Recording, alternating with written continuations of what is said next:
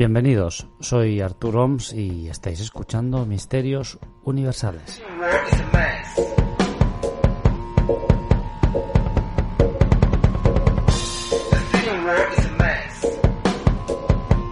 Hoy es día 17 de marzo de 2020 y ya llevamos unos cuantos días recluidos y parece ser que esto va para largo. Y parece ser que el bueno de nuestro amigo el doctor Cavadas tenía toda la razón del mundo. Esto era no la fin del mundo, pero algo sí bastante preocupante y grave. Hoy mismo el presidente de la República Francesa, Emmanuel Macron, ha anunciado el recrudecimiento de ciertas eh, normas no salir de casa bajo enormes eh, sanciones, por ejemplo, o el hecho de que se prohíbe absolutamente toda actividad, lo cual es normal. Y de hecho a mí me sorprende incluso aún ver ciertas personas, incluso en mi pequeño país, haciendo bicicleta o actividades de riesgo como esquí de montaña, aún más sabiendo que si sufren algún accidente, el hecho de que lleguen al hospital pues va a ser un problema para las autoridades sanitarias y más aún derivados de una actividad completamente lúdica.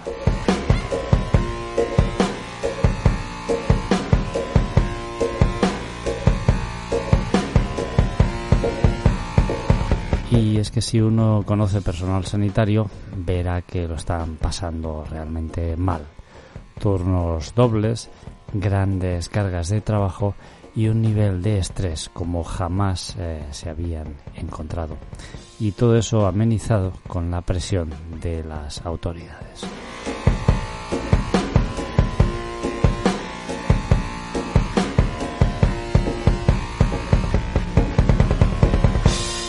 Y dicho esto, parece ser que este confinamiento se va a alargar más de lo que muchos desearíamos y vamos a tener que estar quietecitos aquí en casa. Los que tenemos perro, y yo tengo dos, pues tendremos la excusa de ir a sacar al perro a pasear para poder aerearnos un poquito. Pues nada amigos, os dejo en esta ocasión con un audio muy interesante. Seguro que muchos de vosotros conocéis un incidente que sucedió en una remota región de Brasil, en la región de Pará, el incidente de Colares. Pues bien, eh, os dejo este audio que grabamos con Pablo Villarrubia, que pudo estar ahí en Brasil, en esa región, y entrevistar a muchas de las personas que en primera persona vivieron, y nunca mejor dicho, este suceso en carne propia o que estuvieron muy cerca de él. Lo vemos en profundidad y con grandes detalles. Dudo que haya muchos audios que puedan llegar a superar este, en el sentido de que, claro, pues eh, Pablo Villarrubia es un gran maestro y un gran conocedor de este tema. Espero, amigos de Misterios Universales, que este audio os guste.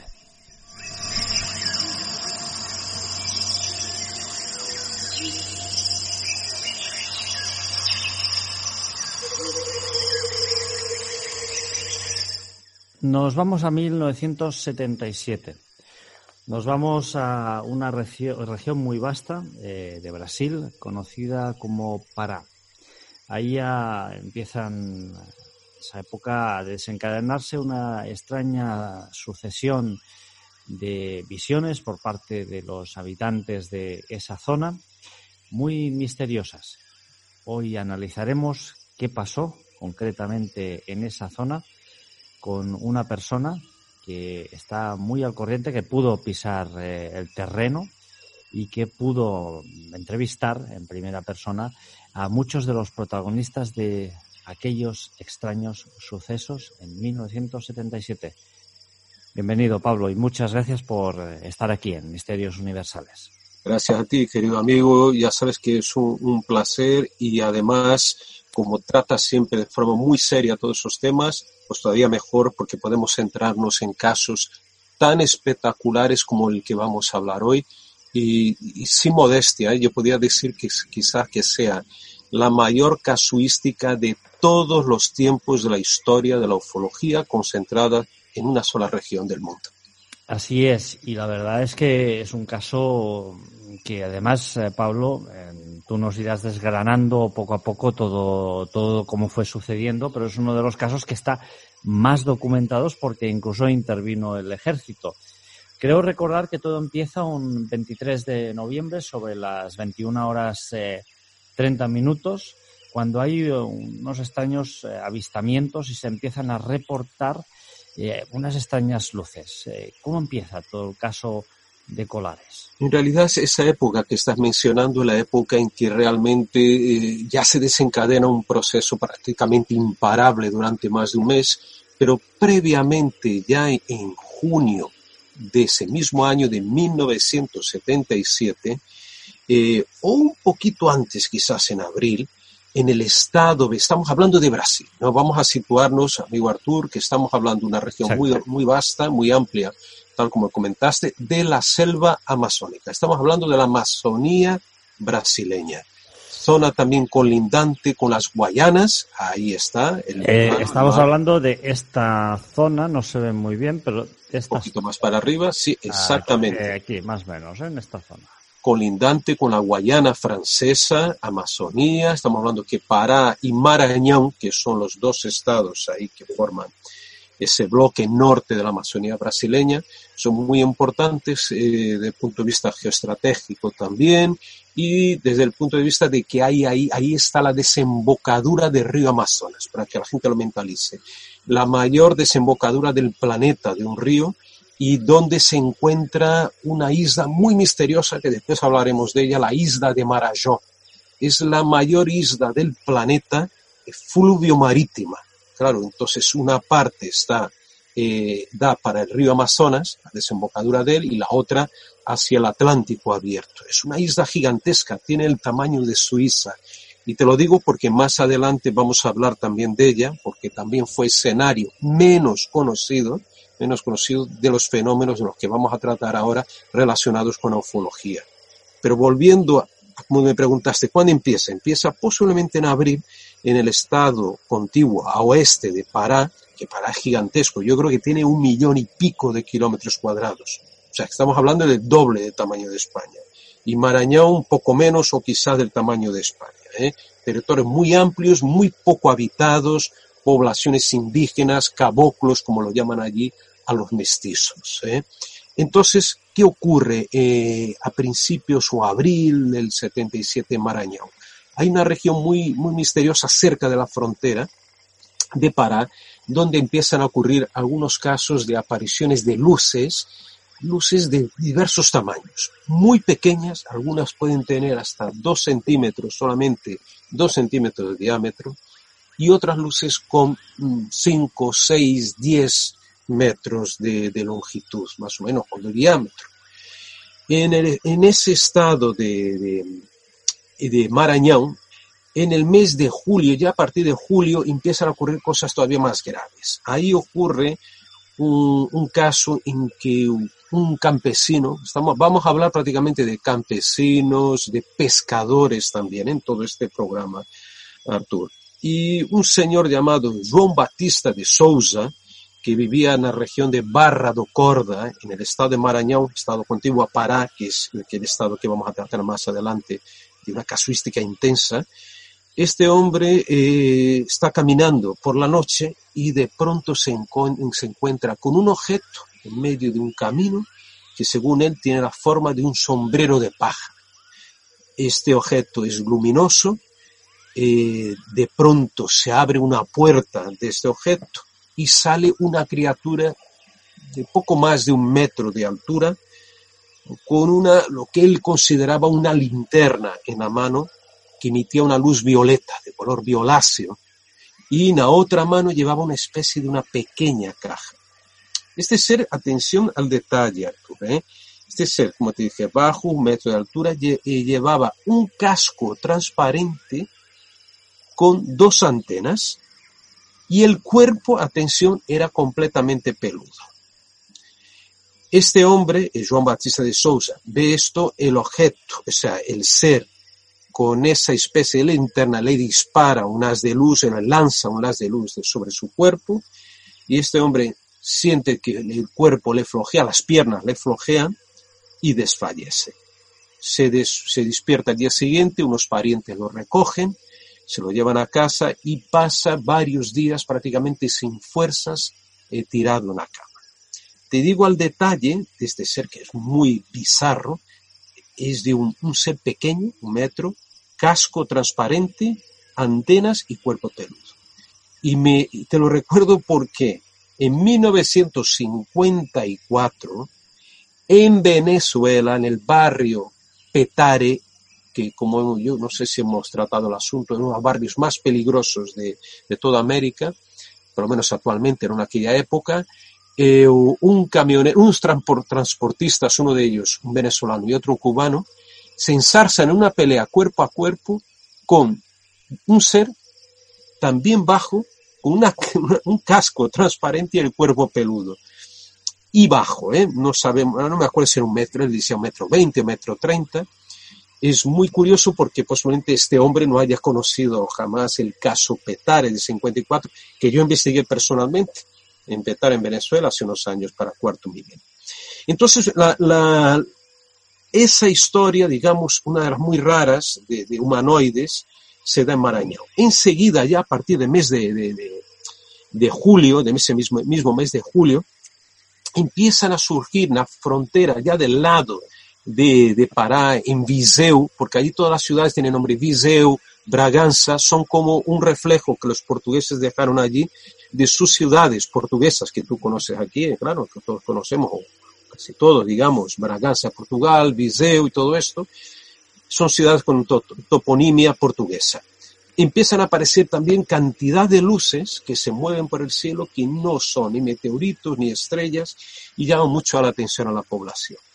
Pero lo más extraño, Artur, es que los primeros casos que se reportan, aparte de estas apariciones de luces de diversos tamaños, es que la población que está durmiendo, gente, campesinos, a repetir, pescadores que duermen en sus casas, generalmente son casas muy humildes, muy pobres, son casas de, adobe, que tienen aperturas, tienen muchas aperturas por, la, por donde entra la luz, se cuela incluso insectos, mosquitos, pues ven que entran rayos de luz de estos objetos que se acercan mucho a estas casuchas y a través de estas aperturas, o es lo que por lo menos lo que piensa la población, o ellos ven un destello muy fuerte dentro de su habitación mientras están durmiendo.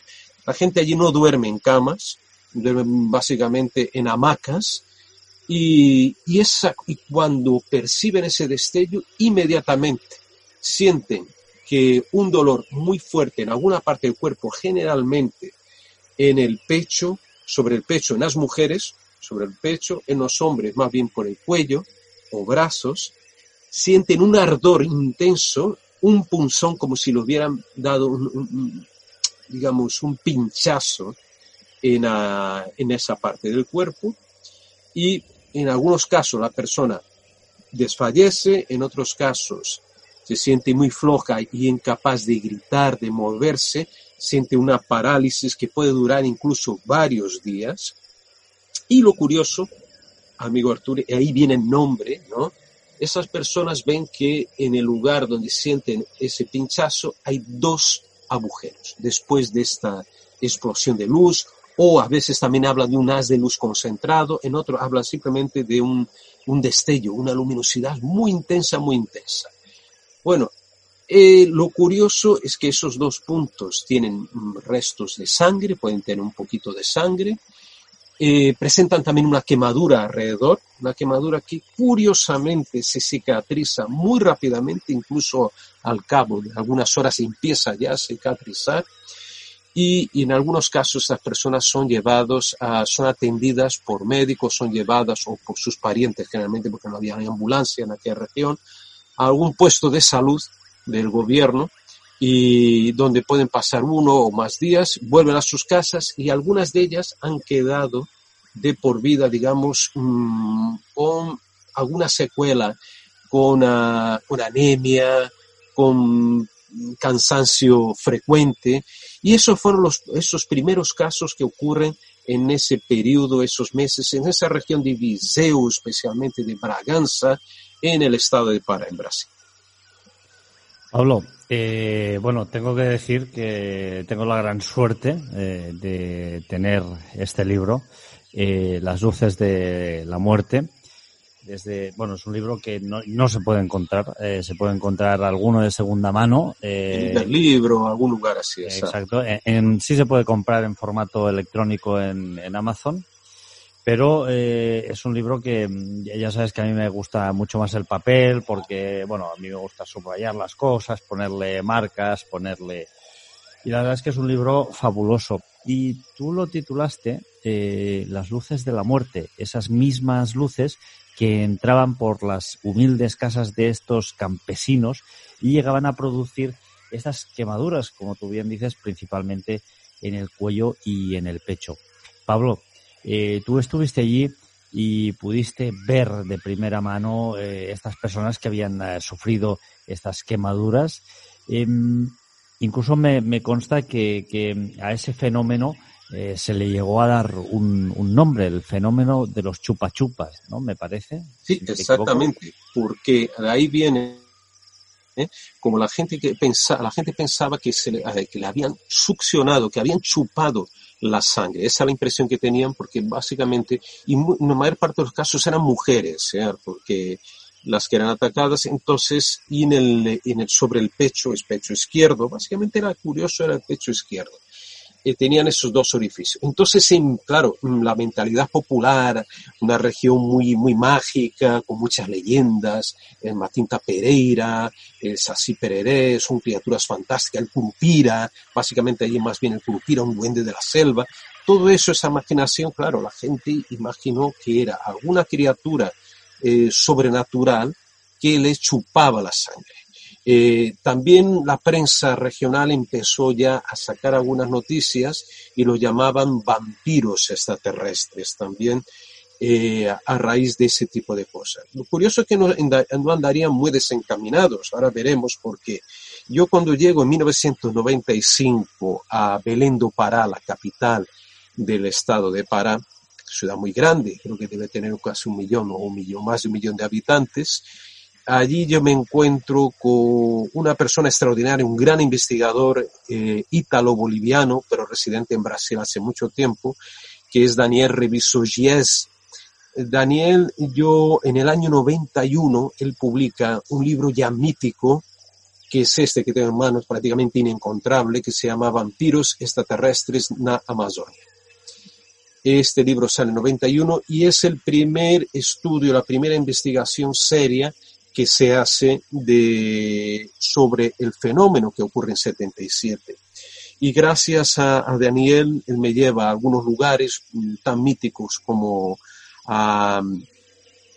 como la, isla de la isla de Mosqueiro, Bahía de Sol, donde ocurrieron los fenómenos y me presenta también algunos de los testigos de estas apariciones.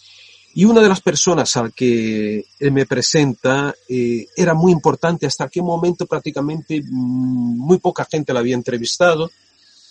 Eh, que yo sepa era Jacques Vallée, había estado con ella, Bob, Bob Pratt, el gran Bob Pratt ya fallecido, y el mismo Daniel Revis, o sea, muy poca gente había hablado con esta señora.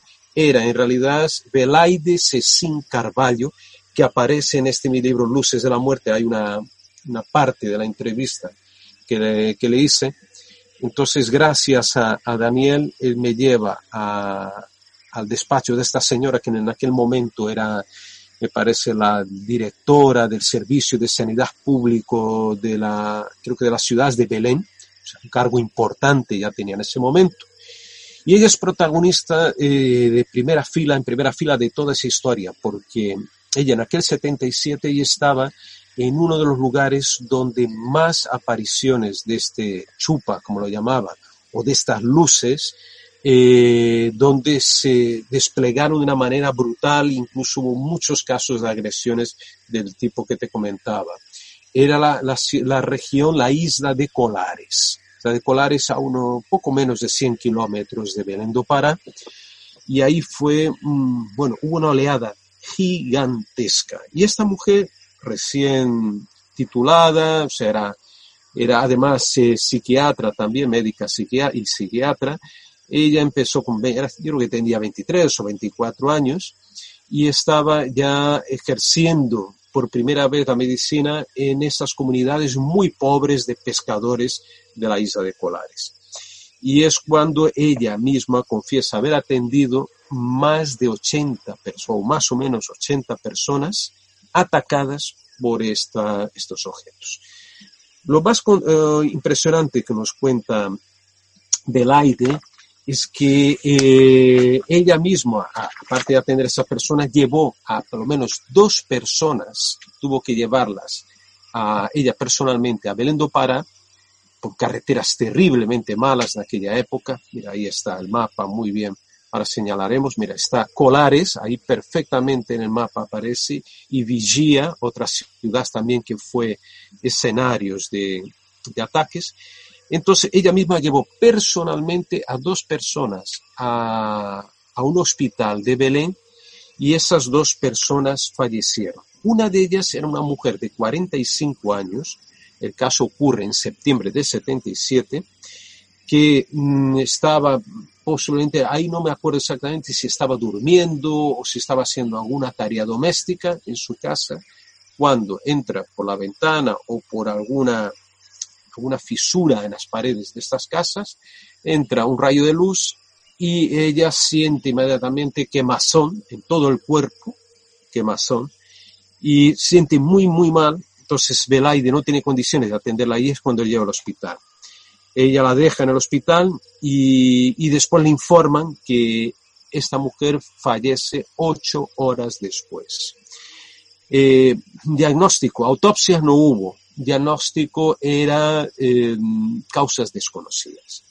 El segundo caso es de otra mujer de 72 años que también, misma circunstancia, una luz en el interior de la casa muy grande, había una luz fuera, posiblemente, y esta mujer de 72 años que ya tenía problemas cardíacos, era, era hipertensa, también la lleva, la lleva a Belén y muere allí al cabo. Yo creo que esta duró, esa señora duró un poco, un poco, unos días más hasta fallece.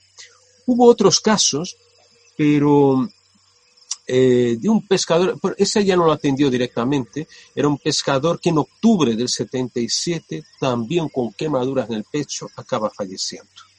Y todavía por encima hay un caso este descubierto por Daniel eh, Reviso este mi amigo, ufólogo y biólogo además, es un tipo muy culto, muy preparado, Daniel, que es biólogo. Eh, es un caso de un aborto eh, que ocurre en octubre del 77, que él mismo investiga, de una chica de 17 años, de Silvia María Trindade, que estaba embarazada de cinco meses y por la, la cuestión de, la luz que le enfocaba, ¿no? ella acaba perdiendo al bebé. Entonces estamos hablando que son casos muy, muy serios, amigo Artur, de eh, de ataques. Pablo, Pablo una, una, pregunta, porque a mí por las, por las investigaciones que yo pude hacer, eh, me consta que Daniel Reviso también pudo ver en primera persona eh, estas personas con, con estas marcas, principalmente a la altura de, del cuello, y que parecían también unas marcas producidas por una cierta, como si hubiera habido ahí una radiación, es decir, que él, bueno, por lo que me consta, él pudo ver también en primera persona eh, todas estas heridas que eran heridas físicas que se producían y que estaban presentes ahí en los cuerpos de estas personas que también eh, esta doctora pudo, pudo revisar. Sí, de hecho, eh, él, tanto Daniel como la, la doctora Belaide, hablan de posibles efectos de radiación y concretamente Belaide habla del cesio, de una, del cesio, no sé si es 137, esta partícula subatómica, que hubiera actuado, ¿no? estamos hablando de, una, un compuesto, ¿no? De, una, de un producto, ¿no? De, de, radioactivo, un subcompuesto radioactivo que es el cesio. Si no me equivoco, vuelvo a repetir, es 137. Claro, muy raro, ¿no? En aquel momento que hubiera, en aquella región, ¿no? de, Pará, algún arma, digamos, con estas características, ¿no? que pudiera enfocar eh, determinada energía, ¿no? De radioactividad hacia un punto, y es cierto, ¿no?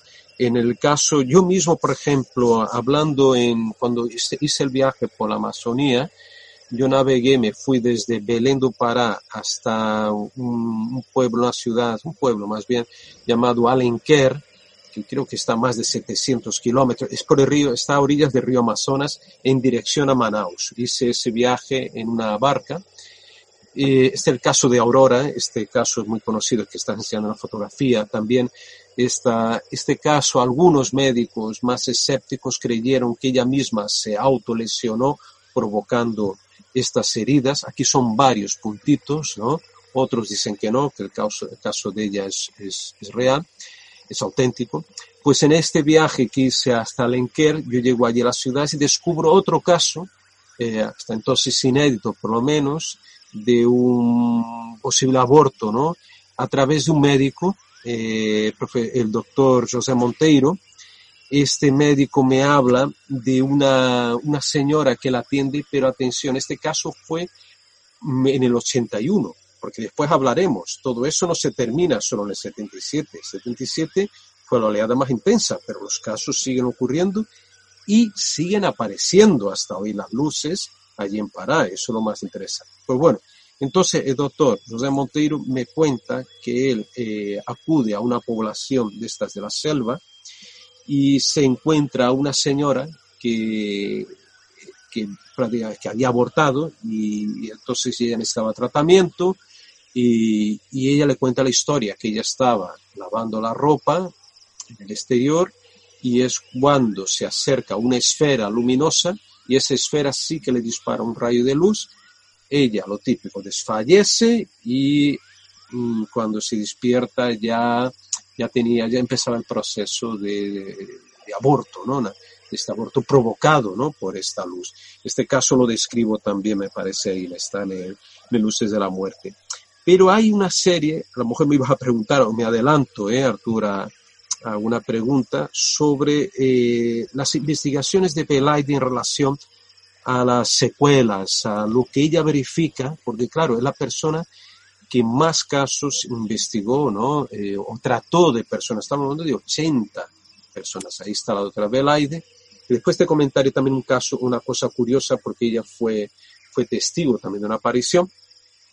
El tema es que ella eh, recoge datos médicos, de todas estas personas atacadas, eh, la mayor parte de ellas sobrevive y entonces ella percibe que ella hace un cuadro clínico en que las, las heridas, estos dos puntitos o las quemaduras, supuestas quemaduras, eh, son, tienen una cicatrización muy rápida, algo muy anormal. Al cabo de algunas horas ya empiezan a cicatrizar.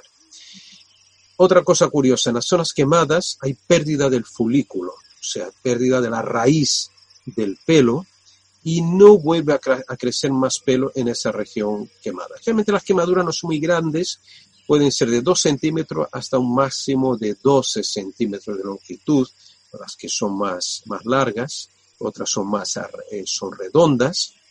Estamos hablando también casi siempre de los dos orificios que tienen un poquito de sangre y lo más importante de todo, lo más importante que ella percibe, porque ella recoge, eh, ella tenía algunos datos previos de, la analítica, la sangre de estas personas, y es que la tasa, la tasa de glóbulos rojos o matíes es entre el 20 y 50% inferior a lo normal de lo que tenían esas personas antes del ataque es un dato muy, muy interesante, Artur, porque aquí estamos hablando, claro, casi de vampirismo, ¿no? Casi de vampirismo. Por, eso se les llegó a conocer como los eh, chupa chupa, ¿no, Pablo? Porque realmente mm, parecía que se les llegaba a succionar. Es que incluso algunos testimonios dijeron que ellos notaban como algo que les había succionado parte de, de la sangre, por eso se les llegó a conocer como los chupa chupa. Testimonios que, por cierto, la doctora Huelaide pudo escuchar y, atender en primera persona y, evidentemente pues hemos visto antes una, una de las eh, fotografías de las secuelas que dejaban estas extrañas eh, luces, Pablo. Exactamente. Y aparte de eso, una anemia muy grave, muy profunda, ¿no? Provocada. La doctora los trataba básicamente, y tampoco tenía muchos recursos en aquella región remota, los trataba con inyecciones de, de complejo B, de vitamina B, ¿no? B12 también, y muy fuerte, le daba bastante, ¿no? Inyecciones cuando podía, claro. Y sobre las quemaduras ella aplicaba la chilocaína, ¿no? Que es una, sustancia bastante conocida, también una pomada muy conocida, no, no podía ser más. Lo, lo grave es que algunas personas que quedaban con, con secuelas, digamos, físicas, con anemia de por vida y con eh, también con flojera, con, ellos decían que tenía mucha flojera, mucho cansancio, ¿no? Eh, en algunos casos eso fue, fue permanente, ¿no? Desgraciadamente para estas personas.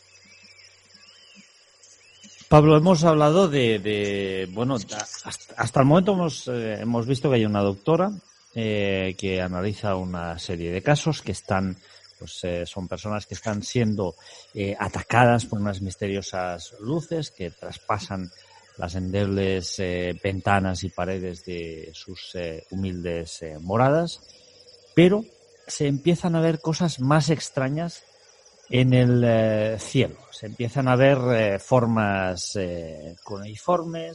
eh, empiezan a ver una especie de, en noviembre del 77, como vemos aquí, aquí, vemos aquí, no sé si se ve muy bien. Qué, buenos tus dibujos, Arturo, no, muy, buenos, pero para, para el caso se empiezan a ver una especie de, de, mm, de objetos de un metro cincuenta de diámetro, con una cúpula transparente por la parte superior, dos tubos eh, separados entre sí y con una forma eh, oval y un círculo rojizo en la parte inferior. Y además que se avistaban claramente de una forma inconfundible eh, por los testigos. De hecho, bueno, mis dibujos no son muy buenos, pero se recogen muchísimos dibujos y en ese punto, Pablo, interviene el ejército. Ahí vamos, ahí vamos, exactamente. Esa es la parte, una parte muy importante y una parte que, digamos, oficializa ¿no? el, fenómeno. Y, y, ya cuando la situación, y tú hablaste de las formas, es verdad que cada vez más, y a partir especialmente de julio, más bien de septiembre, las formas de los objetos se diversifican, ya no son simples luces, ya no son destellos, ¿no? ya las formas son muy complejas. Eh, se llegan a detectar o a registrar más bien entre 9 y 13 formas distintas con muchas variaciones. Pero eh, llega, la situación llega a ser tan calamitosa, especialmente en la región entre Viseu y Colares, que los alcaldes de esta, bueno, que las personas ya empiezan a entrar en pánico, eh, por las noches asustadas, se reúnen en casas comunales o en, en algún lugar, una casa más grande, para dormir juntas, eh, con, digamos, por el miedo, por el miedo provocado de que pudieran ser atacadas. Entonces, aparte de esto, los mismos alcaldes eh, convocan a esta gente que por la noche que mm, hagan vigilias nocturnas con, con, cacharros, dando golpes a, la, a las ollas, eh, lanzando cohetes, o sea, fuegos artificiales, haciendo ruido, en fin, porque ellos creían que de esa forma también podían espantar a, estos objetos, a estas luces, a estos chupas, como se llamaban, ¿no? Era un ambiente ya prácticamente de pánico el que se había generado a raíz, bueno, una base real, porque realmente había ataques, esas personas no podían hacer nada cuando mm, es que no, eh, los parientes o personas que estaban a, su alrededor lo veían. O sea, que estaban durmiendo a lo mejor el marido, la mujer, y atacaban solo a la mujer. Solo en una ocasión me parece que hubo un ataque doble, tanto a la, al, matrimonio, pero otras personas de entorno lo, lo veían. Entonces, esa situación de pánico hace con que los alcaldes llamen a las autoridades del Estado primero y en consecuencia el Estado habla con el ministerio, con los ministerios de, Brasilia, la capital de Brasil, y en ese momento ellos, eh, entonces el Ministerio Público convoca a la FAB, FAB la Fuerza Aérea Brasileña, para que cree una comisión investigadora de, estos casos. Vamos a ver, aquí hay una cosa muy importante, muy importante. Cuando se, eh, se realiza lo que más tarde se llamaría Operación Prato, Operación Plato, como la titularía el jefe de esta, de esta comisión, de este grupo, eh, el tema no era tanto investigar ovnis, eh, objetos de extraterrestres. No había, por lo menos por parte de la, de la Fuerza Aérea Brasileña, no había ese concepto, no había esa idea. La cuestión era que aquella, por aquellas fechas, vamos a recordar primero, vamos a contextualizar para que los oyentes del programa, amigo Artur, sepa qué ocurría en Brasil.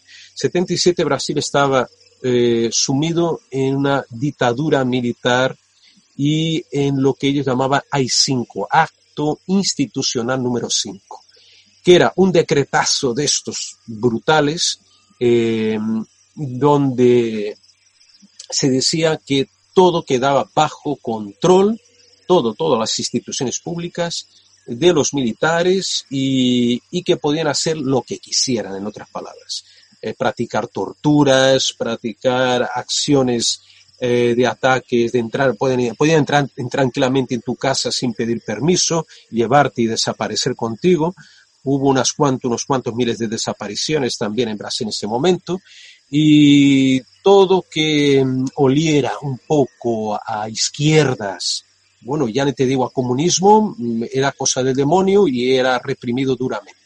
Entonces, esa es la situación, vivía la dictadura y en aquel momento eh, se creía, la primera impresión que tuvieron los militares de la FARC es que había movimiento guerrillero de guerrilla, eh, izquierda, lógicamente, comunista, en aquella región.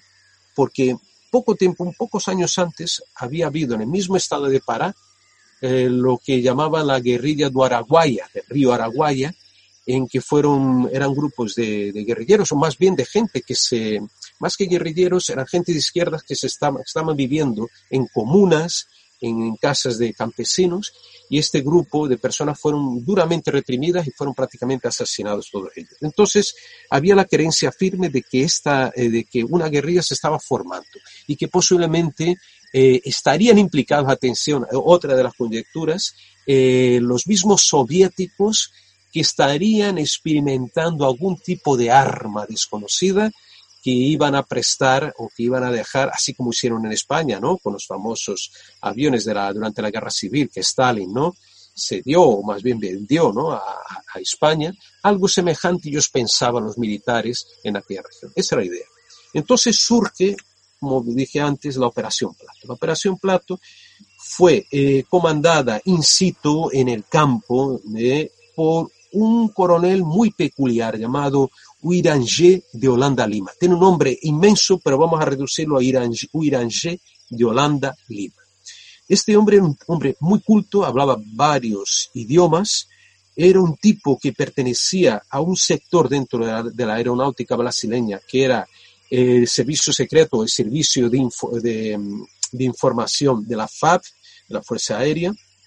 Además, era un tipo muy preparado porque había participado en varias emisiones especiales de selva para combatir a contrabandistas, para contactar con indígenas. Era un tipo que se conocía muy bien aquello. Pero al mismo tiempo era un tipo muy oscuro, porque había participado en, el proceso de represión, participaba de represión de, varios grupos políticos y de todo aquel, incluso la misma prensa. Ahora te contaré por qué. Entonces se despliegan grupos a lo mejor entre 5, 6, 10, 12, hasta máximo, en algunos lugares 15, otros llegan a decir 30 miembros o grupos mm, de personas, de personas militares, pero generalmente eran grupos que actuaban en zonas distintas, eran grupos de 5 o 6 eh, miembros de la Fuerza Aérea, a veces ayudados por algún civil, eh, por médicos, por un solo médico de la Fuerza Aérea que trabajaba en Belén, la capital de Pará, y algún civil como un piloto que estaba con ellos, que era el Piñón Frías, ¿no? un piloto civil que les ayudaba, y algún cinegrafista que también era civil, que era, me parece, de la televisión regional de, aquella región. Entonces esta gente se despliega especialmente en Colares, pero después van a otras regiones, porque era el foco de los ataques, donde estaba la Velaide, la, doctora Velaide que yo entrevisto. Es curioso porque yo tuve la oportunidad de, hablar con el coronel eh, de Holanda, antes que se hiciera famoso, ahora ya veremos por qué, pero um, me lo dio, el, contacto me lo dio Daniel Reviso, pero no quiso, en aquel momento, en el año 95, él no quería hablar sobre el tema. Llegué a contactar con él por teléfono, él vivía en Río de Janeiro en aquel momento, pero bueno, ahora lo que vamos a contar lo descubre también, fue gracias a una entrevista de Ademar Jebaer, el director de la revista UFO, uno de los mayores investigadores de toda América Latina y posiblemente del mundo, Ademar Jebaer, consigue en el 97 hacer una entrevista y es lo que te voy a contar ahora, viene en parte de esa entrevista que le hace Jebaer, en que revelaba él que ellos eh, se desplegaban, por ejemplo, estaban en Colares, tenían ahí cámaras fotográficas, y llevan cámaras con objetivos de 300 milímetros hasta 1000 milímetros, eh, cámaras de filmar eh, de la marca Elmo de 8 milímetros, eh, disponían también de binoculares, disponían de, de él no, no lo dice, pero sí la Bailaide lo vio, él omite, de radares portátiles o sea, que podían llevar, que tenía además puestos en, eh, en, la playa, en las playas de, de la isla de Colares, y además, y otros equipos más. O sea, que desplegaron un buen equipo, llevaban eh, eh, un equipamiento importante para registrar y aparte de esto ellos empezaron a tomar nota y preparar unos informes muy detallados, muy extensos. Algunos dicen que son hasta 2.000 folios de eh, informes eh, recogiendo los ataques o los avistamientos de ovnis por parte de la población y ellos mismos, para mejor preguntar, fueron también testigos de estas luces, claro. Sí, además, eh, Pablo de, Holanda, él mismo manifestó que su misión básicamente era mm, dilucidar qué es lo que estaba pasando con aquellas luces, que los locales llamaban los eh, las chupa chupa y que eh, además eh, bueno él pudo recoger diversos testimonios e incluso llegó a decir que esas personas parecen ser sinceras y bueno algunos pues de alguna forma él, había captado el terror en sus rostros porque tenemos que poner en contexto a los oyentes del programa de que esto sucedió en una zona rural en una zona que en, aquella época, pues me imagino el año 77 no es como eh, cuando tú y yo salimos tú a pasear por Madrid y yo por Andorra, que está todo iluminado con unas eh, aceras adecuadas, ¿no? Aquellos son caminos eh, de, piedra, de tierra. estamos, claro, estamos en Brasil, en zonas húmedas, en zonas muy densas y evidentemente pues ahí no no hay no hay eh, prácticamente no llega la luz. O sea que y además estamos hablando de personas que están acostumbradas al campo que saben cuando hay un animal que está escondido en la maleza saben identificarlo y saben cuando hay una estrella fugaz o cuando hay una, una estrella que está volando en el cielo. Saben discernir y separar completamente eh, estas cosas y además eh, estamos hablando de que si hubieran sido pues por ejemplo luces de aviones o helicópteros en el año 77 pues hubieran generado un uh, ruido bastante importante, cosa que no fue el caso porque además los testimonios decían que esas luces además no hacían ningún tipo de, ruido. Y además, tú como bien dices, pues el propio Holanda pudo llegar a fotografiar esos eh, fenómenos. Que mira, si, si te parece bien, creo que tengo por aquí una de las fotografías que voy a poner.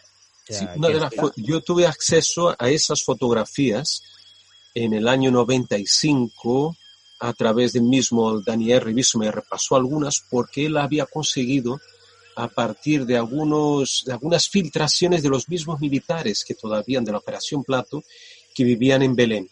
Entonces yo publico algunas que, algunas que habían eh, estado inéditas eh, en un libro en Brasil primero, mi libro eh, Misterios do Brasil, y después saco algunas también en Luces de la Muerte. Y esas fotos eran filtradas, eran, le eran filtradas a Daniel por estos militares que querían también que, que la gente viera que, está, que, que, había ocurrido para dar su opinión. Pero entonces, como tú has dicho, Uiranger, de Holanda, Lima, uh -huh. cambia de opinión. Él era, digamos, no era escéptico en relación a los ovnis. Él creía en la existencia de vida extraterrestre, pero no creía que allí, en Pará, eh, fueran extraterrestres, entre comillas, los que estaban apareciendo, sino él creía que era la, la guerrilla. Hasta que, claro, las evidencias eran tantas él y sus hombres cada noche prácticamente fotografiaban eh, objetos en, de forma tubular. Él mismo ve en una primera ocasión, parece que él vio así de los grandes, que él vio fue un tubo volador gigantesco, que eso incluso sobrevolando el río Guajaramirín, y él eh, manda a su equipo que lo filmen, se está filmado y fotografiado. Bueno, quiero decir que la, de las películas ninguna se, se filtró, esas películas que hicieron más de más de 200 películas están todavía desclasificadas. Ahora hablaremos sobre la cuestión de la clasificación y desclasificación.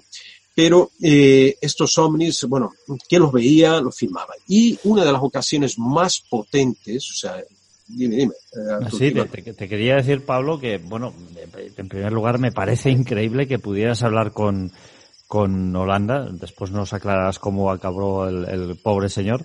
Y luego, referente a estos eh, objetos cilíndricos que tú decías que antes he enseñado uno de, de, mis dibujos, y tengo aquí uno de los dibujos que se hizo por parte de algunos de los eh, militares. Eh, creo recordar que uno de estos objetos lo pudo divisar la propia doctora Huelaide Carballo eh, un día mientras a las seis de la tarde volvía eh, a su casa y dijo que, que, que, vio una silueta de una mujer que estaba tumbada en el suelo y, eh, bueno, miró hacia, hacia arriba que había encima de esta, de esta señora y pudo ver esa estructura cilíndrica que además eh, dijo que tenía unos 10 eh, pisos de, de altura. Voy a intentar compartir un dibujo a ver si se ve, eh, a ver si se puede ver más. Hay otro, este es un poco cónico, hay otros que es totalmente cilíndrico y que tienen como una ventanilla también, ¿no? Exacto. exacto. Y también. Pero en el caso, te lo cuento entonces, cuando entrevisto a Belaide allí en, en el año 95 en Belén Pará, como te digo, en aquella época ella prácticamente era desconocida, no, por lo menos de, de los grandes medios de comunicación, que más tarde ya daría entrevistas para el, History Channel hace unos años, y ahí ya sí, a nivel internacional se hizo famosa. Que entonces, como te digo, era poca gente, Bob Pratt, Jacques Vallée o, o que hablamos con ella. Ya me, ya me cuenta entonces que ella iba a, me parece atender, creo que un niño, o venía a atender un niño, iba con una de sus ayudantes y de pronto se desploma esta chica que la acompañaba y ella mira qué pasa, qué pasa y observa en el cielo un cilindro en posición vertical. Ella lo describe con, un, con una apariencia de metal muy, muy pulido, muy plateado, muy bonito, dijo, un metal muy limpio, ¿no? Ella explicaba, muy plateado. Y emitía, me parece, una luz por debajo que cambiaba de tono y otra por arriba. La descripción que ella me da es esa, básicamente, de ese cilindro limpio en aquella entrevista año 95. Curiosamente, años después, me parece que ya para, si no me equivoco, ya para el History Channel, canal de historia, ¿no? Ella añade algún detalle, añade un detalle importante. Eh, ella añade una ventanilla, una especie de ventana transparente, donde ella puede ver a dos personas mm, con silueta humana y que eh, quizás uno podía ser mujer, el otro hombre, pero no, no supo precisar. Y entonces eh, con cabellos rubios y largos. En una entrevista anterior, años antes, a Carlos Méndez, un importante periodista que cubrió toda la oleada también a región de Colares y Viseu, más bien de Viseu, ella ya eh, le, le hablaba que había visto esa ventanilla, pero hablaba de un solo ser y solo de un metro y medio.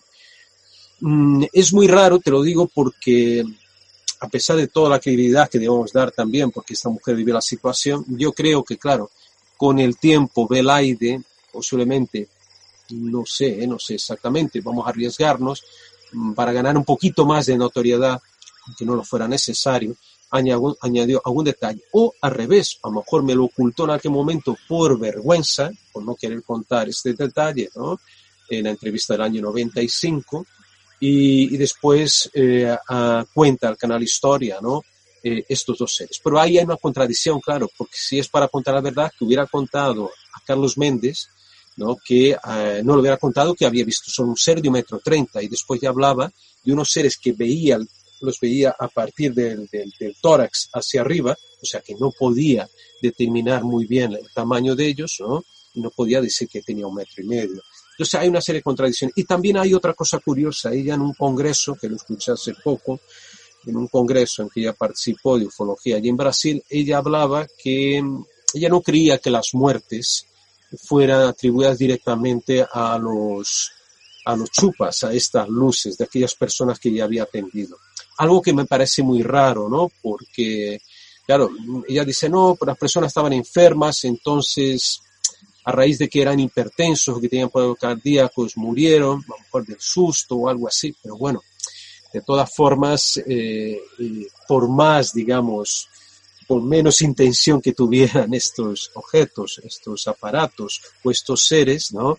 Acabaron provocando una muerte, ¿no? Porque estas personas estarían enfermas y realmente pudieron haber eh, desencadenado ya la enfermedad o un ataque cardíaco o cualquier otro tipo de, enfermedad.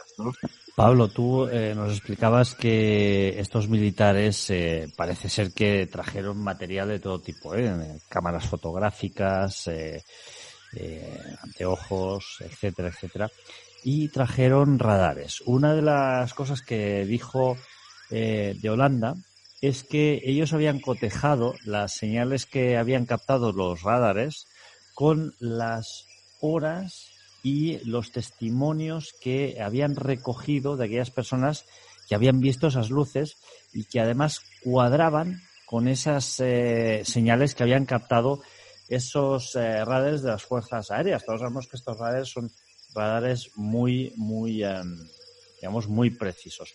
Además, él eh, recoge el testimonio de un tal Luis, que era un señor que trabajaba recogiendo barro para alfareros Uh -huh. algo increíble al lado del, del río Hari. ¿eh? Además, de Holanda, de Holanda lo entrevistó y este señor contó que él estaba cazando y que vio una luz eh, muy, muy intensa, intensa que proyectaba un haz eh, de luz hacia el eh, cielo. De repente, y también como han dicho otros testigos, él pudo ver una especie de ser con forma humana que caminó hacia él con una linterna, con una especie de linterna, y que este ser le apuntó con esa luz y le disparó una especie de rayo rojo con esa linterna, pero eh, no le alcanzó. Este señor, claro, dijo que quedó aterrorizado, este tal eh, Luis, eh, y que lo que hizo es esconderse en esa hamaca. Este testimonio eh, lo recogió de Holanda también. O sea que este, este militar también no, no, solo filmó eh, todas estas luces, sino que además cotejó estos testimonios y además lo hizo muy bien porque lo cotejó también con esos radares tan potentes que tiene el ejército. Exactamente, mira, te confirmo todo eso que has dicho, amigo Artur. Además, yo intenté localizar a, a Luis Pereira Rodríguez, pero fue imposible, habían pasado ya unos cuantos años, posiblemente me dijeron que ya no estaría por allí, por aquella región, pero hay un detalle curioso cuando, y está en el informe realizado por Wiranger, como tú has dicho, él fue el que le entrevistó directamente a este Luis Pereira, ¿no?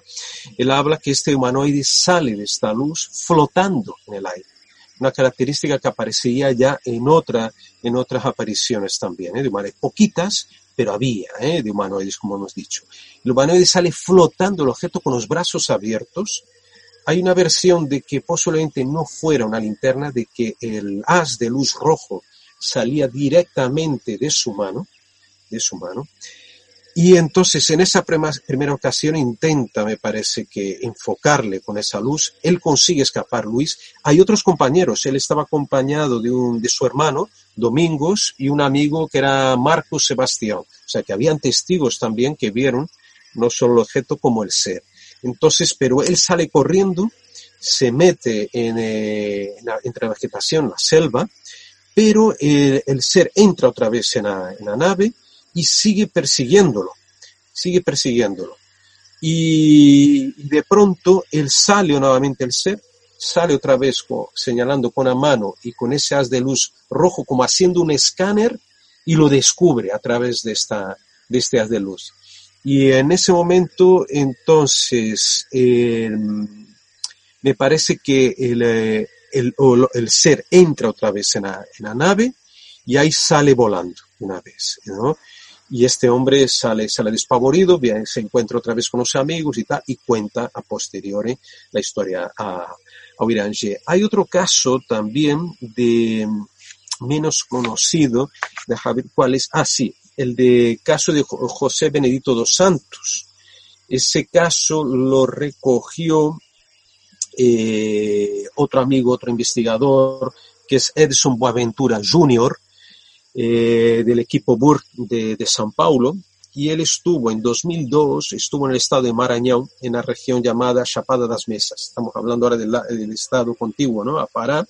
Pero en octubre del 77, que fue una época de muy, intensa, muy intensa de apariciones, solo de los ovnis como de seres, eh, en octubre, él localiza a un señor en el 2002, eh, José Benedito, eh, Benedito dos Santos, que le cuenta que él estaba cazando por la noche, de pronto se le aparece una luz naranja y esa luz se sitúa al lado de unos árboles, dice que tenía una forma cuando se acerca oval, de unos 6 metros de diámetro, y de repente sale por una, una puerta, una puerta, un humanoide, un ser pequeño de un metro de altura, un traje, un mono plateado, casco transparente y antenas. Recordemos el otro caso también de otro ser pequeño, peludo, con casco transparente y también con dos antenas.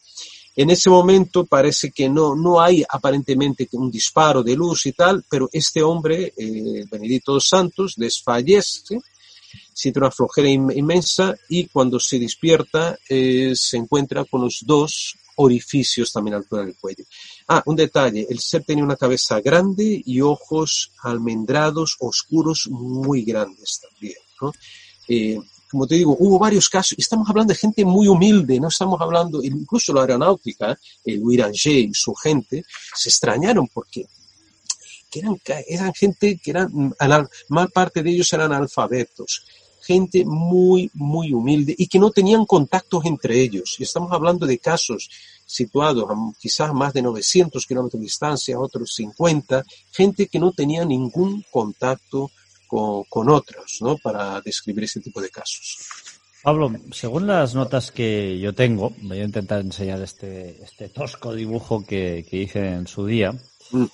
Em, de Holanda, em, también fue testigo de, de, un algo muy extraño. Él, de hecho, en esta entrevista que, él concedió, dijo que mientras estaba en la cama, él recibió la visita de, un ser, de un ser que además él estaba durmiendo y despertó un, un, este, un destello que lo dejó petrificado. Y además dice pues que un extraño ser lo agarró Llevaba un, traje, una especie de traje, con una máscara eh, de gris plomo.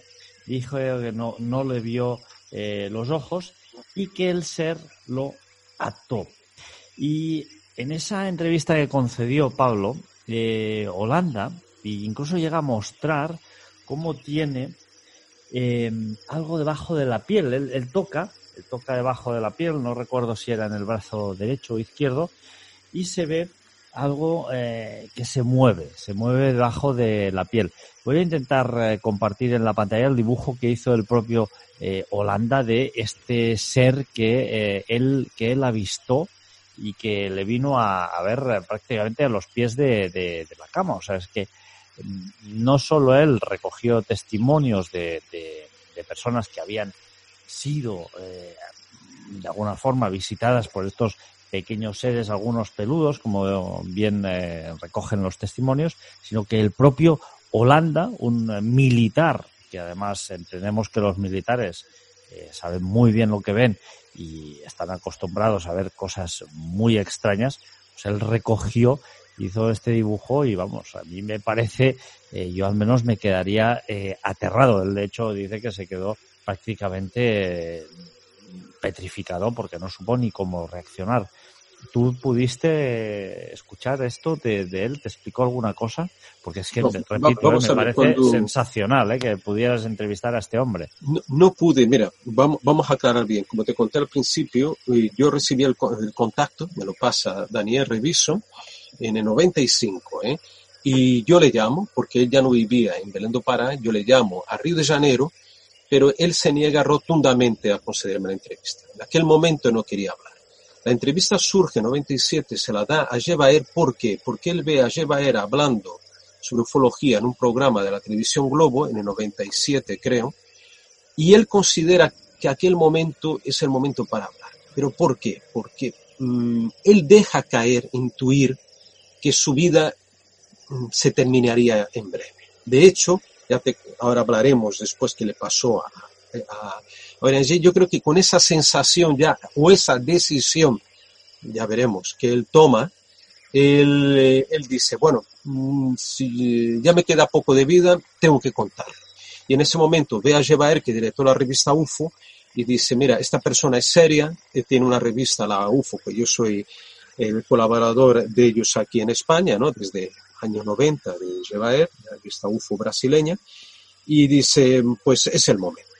Pero lo que tú contaste ahora, volviendo solo un poquito para atrás, rebobinamos, ese caso de un visitante de dormitorio tiene todas las características de ser un visitante de dormitorio. El que viene, además, está durmiendo y viene por detrás, me parece que le abraza por detrás, le sujeta por detrás ese ser pequeño, además eh, es curioso porque hace uno, el año pasado entrevistamos al querido amigo, al gran físico nuclear eh, Miguel Bibiloni, que tú lo conocerás también, y nos relata también una experiencia, un tipo serio, un físico nuclear, nos cuenta, y cuenta también a cuarto milenio, ¿no? Su experiencia con visitante de dormitorio.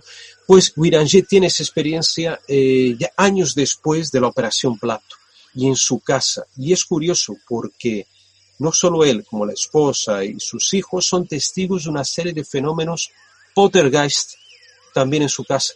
Empiezan a moverse objetos, empiezan a ocurrir eh, luces que se encienden, habitaciones que se iluminan. O sea, mm, como si algo, algún pozo quedó en él, él absorbió algo de aquella misión Plato. Y algo también dice Uranger en la entrevista a Jevaer es que él eh, él y todos los miembros de la, Operación Plato eh, tuvieron una pérdida de acuidad visual muy grande. Todos ellos. O sea, que notaron que perdieron mucho grado de visión, ¿no? Estos señores. Y entonces, Suiranger, si quieres retomamos un poquito atrás, ¿qué le pasa? Vamos a ver, algunos atribuyen a lo que te voy a contar ahora eh, estos fenómenos, ¿no? Porque él estuvo muy, muy cerca del misterio muy cerca de, uno de los casos más espectaculares, vuelvo a repetir, de la historia de la ufología, sino el más espectacular de todos. Resulta que él estaba, a raíz de aquella entrevista que él hace a Luis, que tú mencionaste, eh, de este ser que le, que le persigue un rayo de luz, supuestamente que emana de la mano o de una linterna, él, él monta eh, un puesto de observación en aquella zona donde Luis, el alfarero, había visto aquellos seres y sus compañeros. Porque dice, aquí se ven muchos zombies, voy a quedarme aquí, vamos a ver. Me parece que es ahí que ve aquel tubo luminoso que comenté antes, pero en una noche le pasa algo realmente extraordinario. Él está allí con su gente, con su cámara grabando y todo, y empieza a notar un ruido que él dice como de una correa de bicicleta cuando pedaleas al revés ese ruido tan inquietante, además, me parece muy inquietante ese tipo de ruido. Y entonces ellos miran y de pronto ven como un objeto gigantesco que viene acercándose en forma, dice, de, de balón de fútbol americano, de rugby americano, tiene la perfecta forma, como un zeppelin, digamos, bueno, no es un zeppelin, pero más, dice la forma de un rugby, de, fútbol americano. Transparente, eh, me parece que en un primer momento emitía una luz azulada, no me acuerdo de, memoria, y que tenía eh, esa luz, era una luz tenue, pero al mismo tiempo, mm, digamos, que percibía bien el objeto. eh, percibía ventanas, como si tuviera una serie de ventanillas anterior, interior, eh, alrededor y transparente. Ese objeto dice que es gigantesco, que tiene 100 metros de longitud, se acerca mucho a ellos, en varias ocasiones lanza un chorro potentísimo, un haz de, de luz o un cono, más bien un cono de luz muy grande, incluso sobre las aguas del de río Guajaramirín, un río amazónico, todo rodeado de selva. Eh, este objeto se aparta y no sé si media hora, una hora, dos horas después, vuelve a aparecer ya entre los árboles, sobrevolando muy bajo la copa de los árboles, que son altos, que allí tienen 30 metros de altura, estos árboles, y se acerca muchísimo, muchísimo a ellos, ya con otro color. No sé si en ese momento ya era naranja, o era al revés, como dije, azul. Y ese objeto entonces eh, empieza a apartarse, apartarse, apartarse y desaparece finalmente. Vuelve a aparecer con ese ruido inquietante de, correa de bicicleta, como si estuvieras pedaleando alrededor. ¿no? De hecho, él manda parar un momento la filmación porque quiere estar muy atento al ruido. Dije, corta un momentito la grabación, o sea, la filmación, para registrar ese sonido. Y vuelven a reanudar la filmación y la toma de fotos. De ese caso, ya hablaremos también de la desclasificación, porque ahí tuvo un papel muy importante Jebaer, eh, además Jebaer, que hizo una campaña intensísima a partir de 2005 para que se desclasificaran documentos, aunque él ya tuviera, y yo mismo tuviera algunos documentos que, eh, que se filtraron, digo, por militares. Yo obtuve algunos que después me enteré a través de un gran, y aquí voy a hacer, eh, vamos a rendir homenaje a Rafael Samper Durá.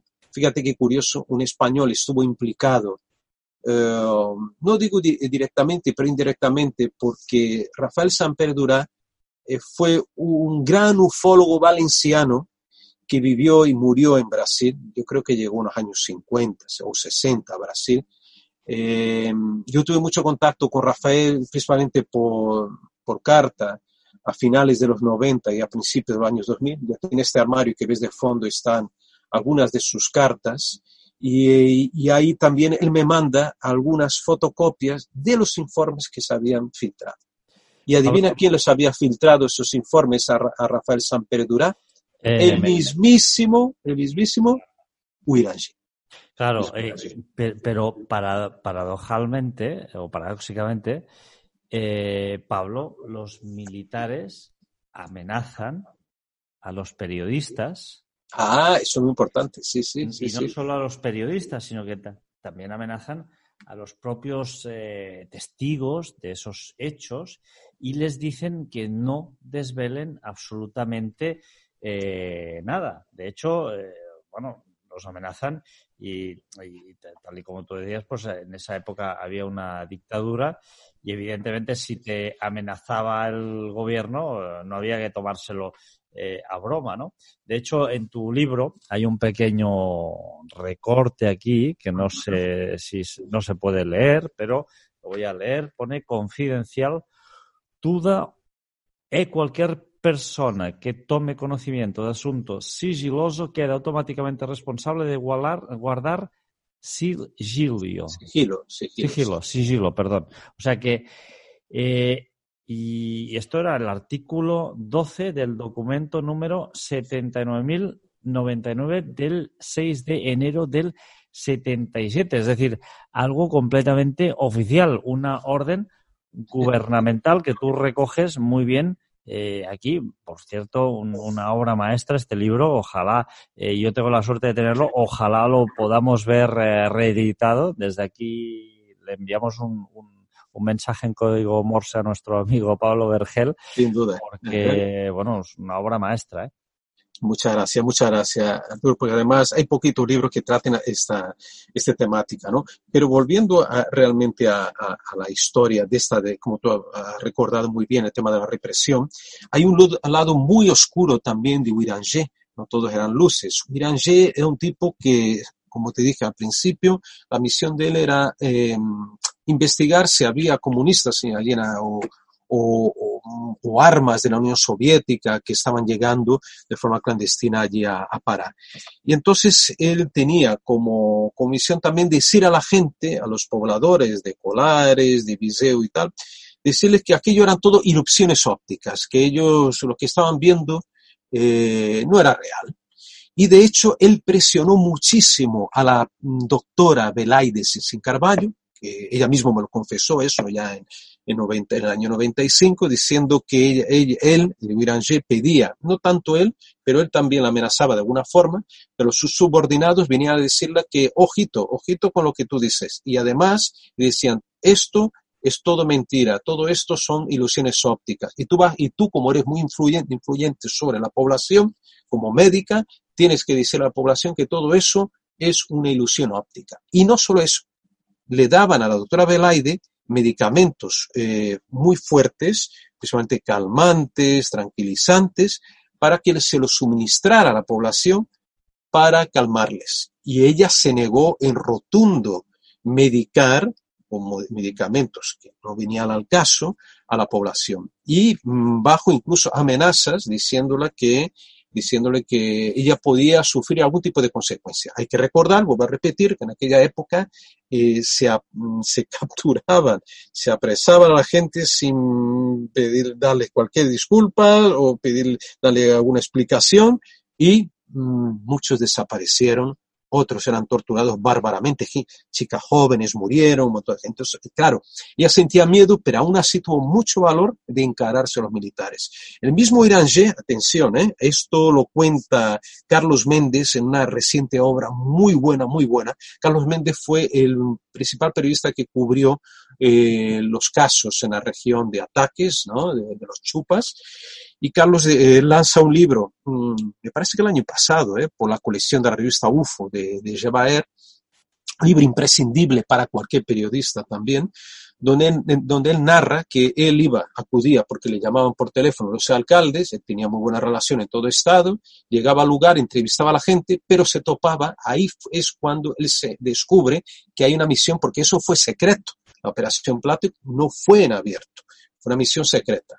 Y entonces cuando él veía a los militares, y entre ellos su Irangé, que ya lo conocía de largo, de, mucho tiempo, dijo, ¿qué hacéis aquí? Dice, no, no, aquí tú no, te, no vienes a, a entrevistarnos. Tú cállate, no debes hablar nada sobre esto y cuidadito, cuidadito porque te puede pasar alguna cosa. Entonces, bajo estas amenazas, aún así, Carlos Méndez siguió investigando. Pero hubo un episodio todavía más negro en esta, en esta historia. El mismo Irangé eh, de Holanda Lima se persona en el diario O Estado do Pará, donde trabajaba Carlos Méndez en aquella época, mayor periódico del Estado de Pará, esa persona para requisar, para eh, llevarse los negativos de montones de fotografías, posiblemente más de 500, que dos reporteros, un, bueno, un reportero gráfico, eh, que no estaba con Carlos Méndez, estaba con otro reportero, hicieron una serie de, de, de, coberturas eh, fotográficas y reporteriles de aquella región. Y ellos, estos dos reporteros, eh, uno de ellos, Ribamar, habían fotografiado en montones de ocasiones, con muy buena definición, eh, imágenes que vemos ahí, algunas de estas que supuestamente son de la aeronáutica, de la misión Plato, no lo son, son imágenes confiscadas por el mismísimo Uranger, amenazando al director de, del periódico diciendo, mira, aquí nosotros somos militares y tienes que obedecernos, ¿no? Esas imágenes eh, tienes que darnos el negativo y todas las imágenes. Desgraciadamente, el supuestamente mismo director eh, entregó esas imágenes antes que los fotógrafos o el fotógrafo de Ribamar este, pudiera esconder los mejores negativos o llevárselos. ¿eh? No hubo tiempo y entonces algunas de esas fotos que sí fueron publicadas, otras no, eh, los negativos estarán ahora mismo en algún ministerio en Brasilia todavía clasificadas. ¿no? Entonces fue esa la parte más oscura. Pero si quieres te cuento también un personaje, y yo te lo comenté antes de la, de la entrevista, amigo Artur,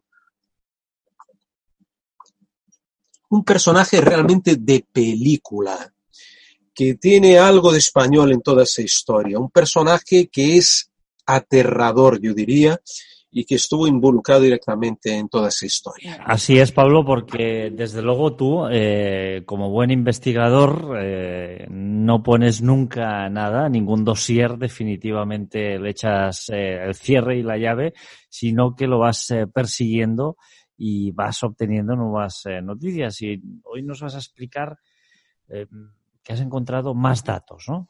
Más datos. Eh, de un personaje, como te digo, que yo buscaba información hace años, que es el padre Alfredo de la O. Alfredo de la O, un apellido muy castellano, ¿no? De la O. Y, este hombre, eh, quien primero me cuenta sobre él es la misma Belaide. Belaide me cuenta, Pablo, había un personaje muy oscuro, tipo muy raro, muy raro, que era un cura, que era norteamericano, pero según algunas informaciones, este hombre había nacido en El Paso, en el Texas, Estados, Estados Unidos, que yo estuve allí, está en la frontera de, con, con, el estado de Chihuahua, México, ¿no? Pero ya en Estados Unidos, y que este hombre era, posiblemente tenía algo de sangre española, ¿por qué? Porque él, eh, la madre era libanesa y el padre era español. Y este Alfredo de la O, entonces, nace en Estados Unidos, se cría en Estados Unidos, y allí llegó a ser hasta sheriff, sheriff de, una pequeña población de, Texas. Este hombre, eh, cuando un, un, arzobispo brasileño que vivió en Estados Unidos llamado, eh, llamado que era arzobispo de Belén do Pará, se va a Estados Unidos, conoce a Alfredo de la O y le llama para que venga eh, a Brasil a trabajar allí, bueno, está como impartir su sacerdocio, ¿no? Entre las poblaciones más desfavorecidas, entre ellas de Colares, que es esta zona que estamos hablando desde el principio de grande actividad. Entonces, este personaje tan curioso, eh, él es uno de los testigos principales y que ayuda mucho. Curiosamente, es el que más colabora con los militares, hace muy buenas migas con Huiranger, eh, con el, también con el sargento, sargento Flavio, que era otro personaje importante de toda esa historia, apenas hemos hablado de él, también eh, recogía los, los, casos. Y el padre Lao, entonces, cualquier cosa que ocurriera rara en su, su parroquia, él informaba inmediatamente a los militares. Y de hecho, él fue testigo en varias ocasiones también de apariciones de objetos grandes. Uno de ellos era como una especie de tonel, explicaba volador, quizás algo parecido a lo que vio Belaide, ¿no? un tonel, que era un cilindro volador muy grande, y él está además en estos informes secretos de la, de la aeronáutica, aparece su nombre. Pero lo que la poca gente sabe, y esto no lo descubro yo, sino lo investiga muy a fondo otro compañero, que es el Carlos Méndez, el mencionado periodista, que ya en tiempo reciente re, él recoge, él decide eh, recoger aquellas crónicas que hizo en su época, ¿no? Y, y, actualizar un poco todo, él acaba descubriendo que este padre, Alfredo Lao, en el año 76, un año antes de la Operación Plato y de todas esas apariciones, había, estado, había sido preso por la Policía Civil de Pará porque él había encubierto a un asesinato practicado por un contrabandista de armas alemán, un tal Eric Smith, que había asesinado a un tipo que la había denunciado por ser traficante de armas. El padre eh, Alfredo de la O lo acoge en su casa y lo encubre ahí, lo deja ahí tranquilito para que no le pase nada. Pero descubre, la policía lo descubre y lo llevan a la cárcel. Pero la intervención de su buen amigo, el arzobispo de aquella época de, de Belén do Pará, que era uno de los que había apoyado el golpe de Estado del 64, de 1900, de los militares, tipo muy, o sea, muy promilitar, ¿no? Muy en este aspecto que le seguía la corriente, ¿no? A, la dictadura militar, le saca de la cárcel y le, le busca un trabajo como capellán en una, en una empresa, o sea, en una, una región en que estaban haciendo unas obras allí en Pará, hasta que le, le llevan otra vez a, le llevan a Colares. Entonces, este cura, eh, había, eh, la gente creía, varios de los compañeros míos, no voy a mencionar nombres tal, pero me dijeron, no, este hombre era agente del SNI, la SNI era Servicio Nacional de Inteligencia, el temible SNI, el que mismo que capturaba y torturaba agentes, y que era también agente de la CIA. claro, era, de hecho, Bobby Pratt hizo buenas migas con él, hablaba en inglés, en americano y todo esto, ¿no? Y, eh, claro, estaba mm, prácticamente, era muy claro de que fuera el colaborador del CNI. De hecho, está comprobado porque el mismo Carlos Méndez em, eh, fue amenazado, bueno, él fue amenazado por, por, este cura, porque era muy mal siempre iba armado, le tenía mucho respeto allí en Colares, tipo iba tipo fuerte, armado. Pero, pero Pablo, ¿armado con la palabra de Dios o armado con una pistola? No exactamente, armado con un pedazo de pistola y con un rifle también, o una escopeta. Un día en que Carlos Méndez está entrevistando a un político que había visto uno de los ovnis allí en Colares, irrumpe bruscamente en la casa de este, de este ciudadano, de este político, el padre de la O, con una escopeta y directamente ya la apuntaba a Carlos Méndez diciendo, vete de aquí porque tú no vienes a hacer ni entrevista de nada, a, este es mi territorio y tú no vas a descubrir nada, no vas a destapar nada sobre lo que está pasando aquí. Y entonces, claro, en ese momento Carlos siente un temor, se, bueno, le las piernas y decide, bueno, bueno, pero yo estoy aquí, no sé qué, interviene el político, calma la situación y el cura le dice, bueno, le dice directamente que lo va a matar, que lo va a matar. Unos meses después se lo encuentra y creo que ya el cura más tranquilo dice, no, mira, te vengo a pedir disculpas, pues no fue exactamente eso lo que tuviste y, bueno. Pero la otra cosa que descubre, eh, ya Carlos Méndez años más tarde, es que en el año 81 este cura, o sea, que está clarísimo de que él participaba del servicio de inteligencia y de la CIA seguramente, eh, él está, estuvo implicado en un episodio muy rocambolesco en que se acusaron a dos curas eh, franceses de izquierdas, gente que estaba muy relacionada con el pueblo, ¿no? Eh, mm, los acusan de izquierdistas, de comunistas oscuras y son arrestados. Pero son arrestados por intermediación de él, porque el padre de la O va a territorio de estos curas y sin ninguna autorización empieza a, hacer misas en esta zona de Pará, del sur de Pará, y, él simula estar enfermo y estos, estos dos curas franceses lo eh, lo, recogen, lo cuidan y al día siguiente aparecen los militares y arrestan a los curas. Y el padre, en, eh, las declaraciones después de, los militares, el padre les acusa eh, de haberle drogado, pero atención, que haberle drogado con caipiriña, con una caipiriña. O sea, y que la acusación parte directamente, o sea, del padre Alfredo Raoz abro ese paréntesis, ¿no? Porque me parece un personaje tan curioso metido en esa historia, ¿no? Y, pero bueno, más positivo fue el Rafael Durá, como va a repetir, que tenía documentos, fue uno de los primeros a tener documentos, que después me lo pasó, también que los tengo aquí, de la Operación Plato, y que hablando con, fue el primero que saca a Uiranger una información muy, muy curiosa, porque le pregunta, Uiranger, ¿qué tú crees que, ¿Qué son, qué, ¿A qué vienen estas criaturas? ¿A qué vienen estos seres? ¿O qué vienen estas naves? Y Uranger, ya pasado algunos años, él, se metió muy a fondo, muy a fondo, muy a fondo en esa historia. En sus reflexiones dice, dice mira, yo eh, en mis años de juventud, yo atendí a muchas comunidades indígenas, yo bajaba, caía en paracaídas, era una, unidad de paracaidistas, llegaba a aldeas aisladas en Indio y teníamos mucho cuidado, que vete a saber si es verdad, de no contagiar esta, a, los indígenas porque ellos no tenían anticuerpos, no tenían defensas. Entonces, a partir de ese, de, esa, de ese elemento, él establece que los seres venían a recoger material genético, por la, la sangre de, de, estos campesinos, de estos pescadores, para elaborar una, una especie de eh, de suero o anticuerpos para evitar que estos seres contrajeran alguna enfermedad transmitida por los humanos.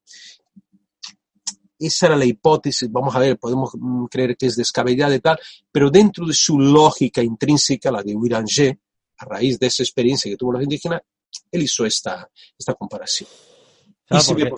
Sí, dime, dime, perdón. Sí, pero, Pablo, sí, él, hace esta comparación, pero también hay otras hipótesis. Hay hipótesis que nos hablan de, eh, ya que estamos, pues bueno, vamos a hacer un poquito de experimentación eh, militar, ¿por qué no crear un poco de histeria colectiva? ¿Por qué no de paso mm, insertamos algunos Em, experimentos eh, químicos, em, ¿no? ¿Y por qué no probamos, por ejemplo, algunas armas eh, directamente en la población? Planificamos ataques, porque además hay algo que es muy curioso y, es que se, se repiten muchos eh, patrones de ataques de seres extraterrestres, de extrañas luces, y es que nos atacan siempre en el momento más delicado, que es cuando estamos inmersos en ese sueño, ¿no? Es cuando eh, somos más delicados, más vulnerables, más, de alguna forma, claro, cuando tú estás dormido no eres, no estás consciente de que estás dormido. Estás dormido, estás descansando y si viene alguien y te, eh, te pega un tiro o te clava un cuchillo, pues poca cosa vas a, a poder, a poder hacer. Claro, eh, referente a estas otras hipótesis que podían ser alternativas mm, a esto, a estas luces, o que podían haber sido complementarias. Es decir, pueden, podían haber estado tranquilamente estas luces de otros eh, seres eh, de, que vinieran de otros mundos, pero además podría ser que se hubiera aprovechado por parte del gobierno para realizar ciertos experimentos, porque la verdad es que este eh, cura, que además parece proteger a todos, todas estas eh, cuestiones, es decir, todo lo que dice el ejército, no divulguéis estos hechos, eh, cuidado con, con, divulgar fotografías, cuidado con eh, dar vuestros nombres, cuidado con decir según que habéis visto. ¿Qué interés podría tener el, ejército en, en, en, de alguna forma, vetar que las personas hicieran llegar esta información y que incluso los medios de comunicación como los periódicos y los propios periodistas estuvieran bajo esta constante amenaza por parte del, eh, del ejército. ¿Por qué? ¿Por qué esa amenaza? ¿Por qué ese...? Muy, muy buena observación, pero volvemos a repetir. En aquel momento había esa duda. Ellos, como vuelvo a repetir, ellos no creían priori, en los primeros momentos, incluso muchos militares después tampoco creyeron, eh, no creían en extraterrestres, ¿no? Que participaron en la misión. Mm, simplemente no sabían lo que era. Entonces, el tema era eh, que debiera, si era un tema de, comunismo, de guerrillas, eh, cuanto menos información mm, escapara de esa zona, mejor. porque la prensa era controlada. Había censura, de hecho, en Brasil en aquella época yo cuando empecé a trabajar allí ya como periodista ya estaba prácticamente terminando la, la, censura militar, pero existía censura y más en el año 77. En muchos periódicos tenían que ir también a, a Brasilia eh, o a Río, a San Paulo, al DOPS también, para verificar si esa información les convenía o no que, que saliera, ¿no? Entonces, claro, ese, ese control era ya por las características mismas de, de la dictadura militar establecida. Pero también hay otra cosa interesante. Vamos a ser un poco de abogados del diablo contra nosotros mismos, contra nosotros ufólogos, eh, nosotros que creemos que existe algo extraordinario ahí que no es terrestre. Supongamos, y hay que plantearse siempre así, amiga tú, y eso lo hice también con el caso de Rivalino Mafra, que al final no fue una abducción extraterrestre y fue sí un asesinato muy terrestre, ¿no? El caso de Rivalino. Entonces, tenemos que ser, buscar ser neutrales. En este caso vamos a pensar que había agentes extranjeros allí. Bueno, había, como hemos dicho, Alfredo de la O, este, este cura, eh, pero ya, ya llevaba tiempo en Brasil y fue desplazado aquí a la región. Había más personas, había más extranjeros. Según Belaide, yo le pregunté, Belaide, había gente de fuera. Mira, lo que yo noté era gente, básicamente eran militares que venían del sur, por el acento del sur de Brasil, pero yo no vi eh, gente que hablara inglés u otro idioma extranjero. Sin embargo, en, fuera de Colares, en Vigía, Viseo, sí que algunas personas, pero muy pocas, vieron algún tipo que hablaba, eh, que hablaba un idioma desconocido para ellos, que a lo mejor claro, no sabían lo que era inglés o francés, de aspecto extranjero, gente alta, rubia. Pero ahora te voy, te voy a contar, dentro de esa escala de gente, haber extranjeros allí, que no sabemos si eran extranjeros que estaban haciendo experimentos o eran extranjeros que simplemente controlaban la, situación, había una mujer que llamaban la mujer de los peces, a mujer dos peixes. Esa es una de las historias más extrañas que a mí me ponen los pelos de punta cuando lo leí por primera vez en el libro de nuestro querido amigo Daniel Reviso, que me abrió las puertas, como vuelvo a repetir, a toda aquella región. Eh, el tema es de poner los pelos de punta. La historia es así. Un día aparece en una de esas islas que dan al, a la desembocadura del río Amazonas, que ya, ya te contaré porque no, no, no, habrá tiempo, pero estuve investigando una isla de Marajó también, casos inéditos que lo recogí por primera vez y que seguramente habrá muchos casos inéditos en toda aquella región que jamás saldrá a la luz si alguien no, irá, no va por allí a investigarlos. Esta, aparece una mujer en estas islas, una mujer bajita, rubia, un metro cincuenta solo. Esta mujer tenía nacionalidad suiza, y ahora te contaré por qué se sabe de esto. El pasaporte era inglés y sin embargo residía en París. Esta mujer era muy rara, ojos azules, rubia, pero bajita, joven, era una mujer joven. Y esta mujer llega allí, no sé en qué idioma hablando, posiblemente hablaría portugués, a lo mejor vendría de la Guayana francesa, ojo, eso ya es una especulación, pero por lógica podía ser que estuviera en la Guayana francesa y supiera portugués. Y esta mujer viene y quiere, quiere comprar una isla entera, la isla no muy grande, que se llama Ilha do Meio, Isla del Medio. Se persona allí y, y entonces esa isla estaba habitada solo por ocho familias de pescadores. Ni luz, ni agua corriente, nada, todo selvático, una isla selvática, en medio de una desembocadura que hay miles de islas. Bueno, ¿y qué demonios buscaba allí aquella mujer? Y solita ella, a priori. Entonces esta mujer dice, mira, la gente no quería salir de allí, pero ella le hace una buena oferta de dinero, suelta dinero metálico, les dice, mm, lo único que tenéis que hacer, yo os pago esto, pero por la tarde no quiero ver nadie más en la isla. La mujer se establece allí y a partir del momento que esa mujer se establece, empiezan a aparecer luces, pequeñas luces, muchas de ellas, moviéndose sobre esa isla que ya tenía alguna fama de misteriosa. Eh, siempre que la mujer estaba allí. Entonces ella eh, se va, mm, pasa una temporada allí en la isla y decide mm, viajar y se va. Y solo aparece, creo que al cabo de, de seis meses se reaparece por allí. Y de esta vez que ya reaparece, vuelve con, algunos dicen 12, otros dicen 20 hombres, todos de aspecto extranjero y vistiendo como ropas de antiguamente ropas de antiguamente. Esa es la, información que hay. Eh, esta mujer, eh, ya antes que apareciera este hombre, ella iba al mercado, al mercado de una, una pequeña población que había enfrente a la, a la, isla, y compraba cada semana entre 100 y 200 kilos de pez, de, de pescado.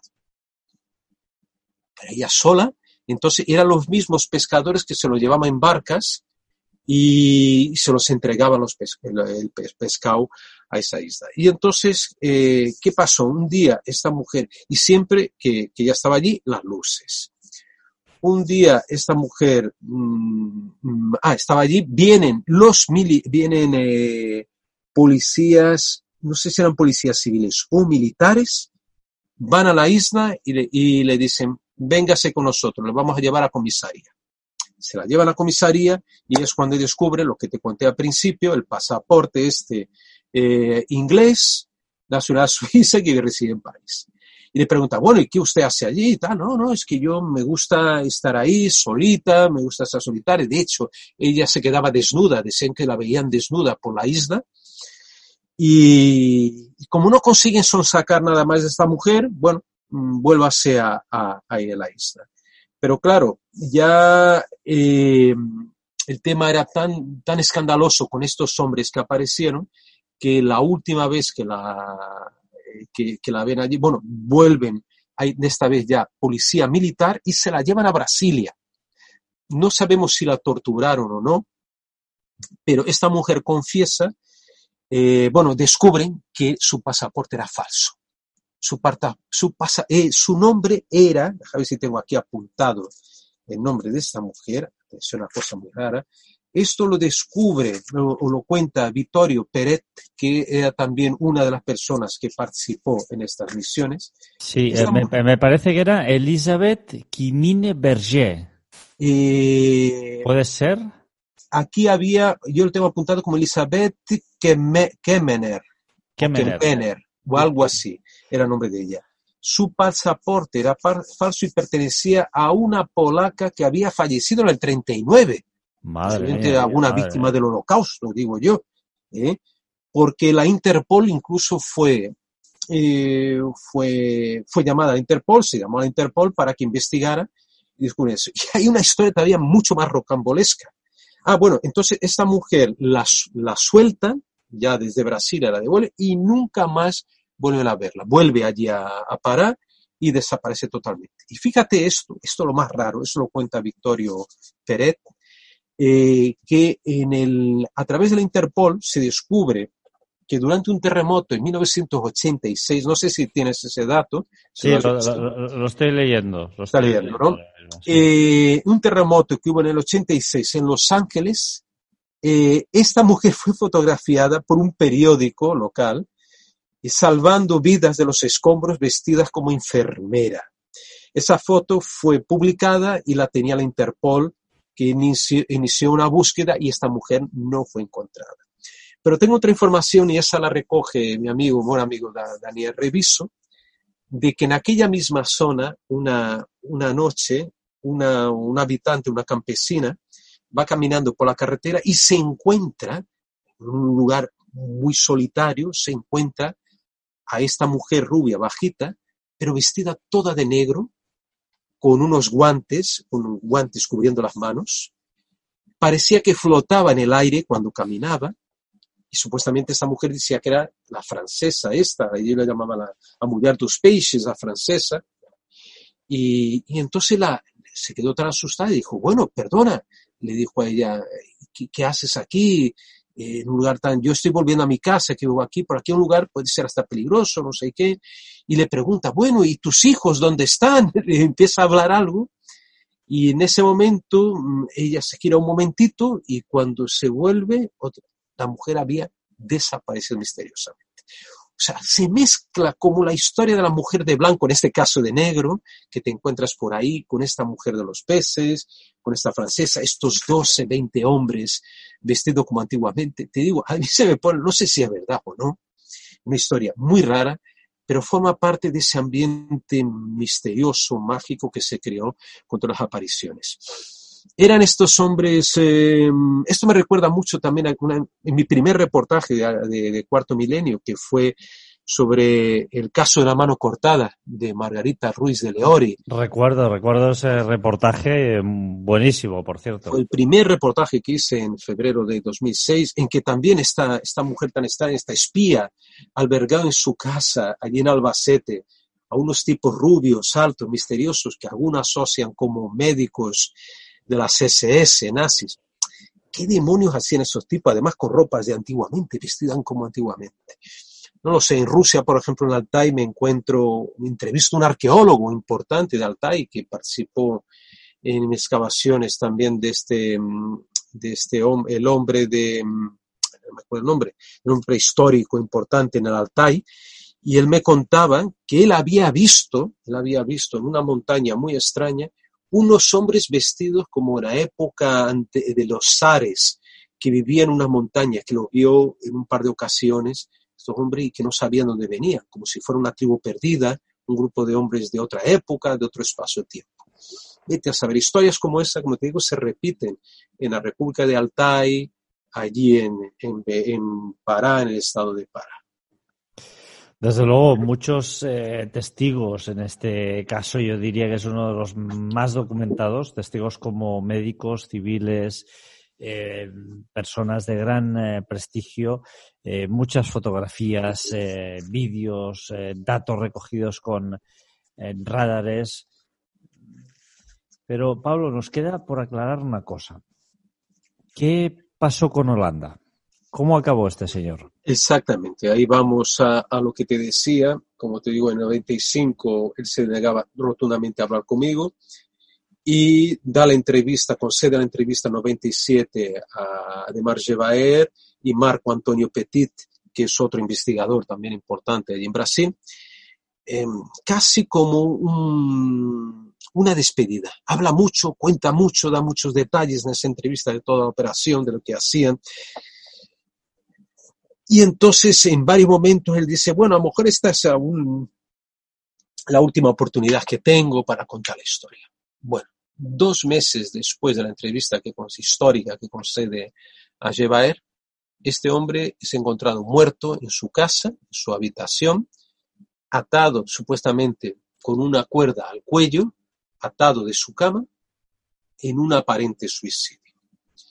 Eh, posiblemente fue un suicidio porque el mismo Jevaer me dijo en varias ocasiones, hasta hace poco hablé con él, la semana pasada, que le mandé un artículo a la revista UFO, me dijo, Pablo, es que el hombre sufrió una depresión muy importante. El origen de esa depresión, asuntos personales, no sabemos. Yo he leído por ahí también, vete a saber si es verdad, que por arrepentimiento de aquella época, de él haber perseguido y posiblemente incluso él mismo matado a algunos, algunas personas de aquella época, eso lo dejamos en entredicho, no sabemos si eso es cierto, que a lo mejor tuvo algún arrepentimiento, mmm, o por otro motivo más, más, más, personal que desconocemos, y se quitó la vida. Eh, matarle, eh, asesinato de mismo Javier Duda, y me, creo, y me lo creo, Javier es un tipo, digamos, que, que lo conoció en persona y vio que estaba deprimido y que podía ser por ahí y que al final dijera, bueno, ahora toca quitarme la vida y voy a contar matarle no había mucho sentido a esa altura porque ya había hablado un poco para la televisión Globo y para Jevaer. Entonces ya había dicho lo que tenía que decir. Matarle ya a esa altura de campeonato, como decimos, no tendría mucha lógica. Y entonces este hombre pero hizo un gran favor a la ufología porque reveló una de las misiones secretas que en Estados Unidos no lo, posiblemente no lo harían, o sería, o se mezclaría ahí con una con ficciones, con historias raras, porque Estados Unidos es muy propenso, ya sabe la gente, a elaborar muchas historias y, se mezclarían con falsedades, con realidades, ¿no? Pero nos dejó un gran legado, por lo menos, de, de, de, de toda esa historia. Además, ahí llevaré, como vuelvo a repetir, lo que contamos al principio, uh, empieza una campaña de desclasificación en 2005 consigue que 200 páginas fueran desclasificadas y algunas fotos, pero ninguna película, ninguna película, y, queda, y solo se consiguió el 10%. Y eso a mucho coste, ¿eh? porque la campaña, eh, ¿cómo era la campaña eh, de, de, liberación ya de documentos o algo así, que era la campaña de Javaer y todo su grupo, que creó un grupo, eh, consiguió por lo menos rascar algo. Yo ya tenía, él ya había publicado en los años 80 algunos documentos sobre una revista anterior que tenía la UFO, creo que era la UFO Internacional, publicó algunos documentos que habían que no habían sido desclasificados, pero que habían llegado a sus manos a través también de militares. Yo conozco a la persona que le entregó el documento, no voy a decirlo aquí. Y, y después eran unos poquitos, pero que publicó una revista con nombres y todos salían los nombres de, la, de los testigos en esa revista. Y después yo, como te dije, ya en el 95 yo conseguí algunas fotografías que reproduje en casa de, Daniel y varios documentos también, y San Perdura también. Solo quería decirte que, eh, antes que se me olvide, que la Belaide me comentó en su momento en el 95, creo que fue por primera vez que ella lo soltó, que eh, su propia teoría en relación a qué hacían los, los ovnis allí. Ella creía que el hecho de, la, de succionar sangre, llevarse sangre, llevarse muestras biológicas de seres humanos, era para, atención, ¿eh? fue muy descabellado, claro, era para elaborar una especie de carburante para aquellas naves. Necesitaban de energía, energía, de alguna manera, para sus naves.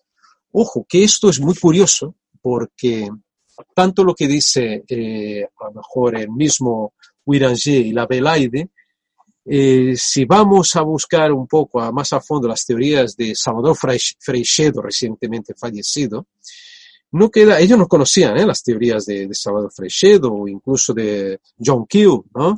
John Keel. eh, el tema es que estos seres vienen realmente a absorber esta energía. Y si es así, Freixedo no estaría tan desencaminado ¿no? en este caso. Bueno, eh, todos conocemos eh, el famoso libro La granja humana, ¿no? Y de hecho, de hecho, eh, no solo Freixedo, sino que muchos investigadores apuntaron a esa misma circunstancia. Uno de ellos, Andreas Faber-Kaiser, que él decía siempre que esos seres no venían a hacer nada bueno en el planeta Tierra y de hecho pues bueno, Holanda fue al final una víctima más seguramente de esta operación, de la operación Plató, pero hubieron, y curiosamente, ¿no? Hubieron esas dos eh, muertes que además fueron mujeres, las dos, curioso, ¿no, Pablo, que fueran las dos. Eh, sí, eso es otro dato curioso, que la más parte de las víctimas eran, eran mujeres, ¿no?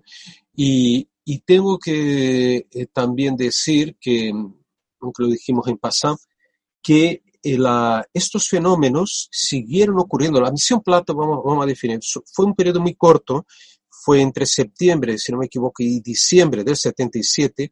El mismo Irangé se quedó muy frustrado cuando le interrumpieron la misión. Él quería haber seguido investigando, pero las órdenes que venían desde arriba, posiblemente desde Brasilia, desde la capital, eran que se terminara aquello. Posiblemente porque ellos, el objetivo primordial sería ver si había algún acto subversivo, había alguna potencia extranjera, en este caso, o incluso en los mismos Estados Unidos.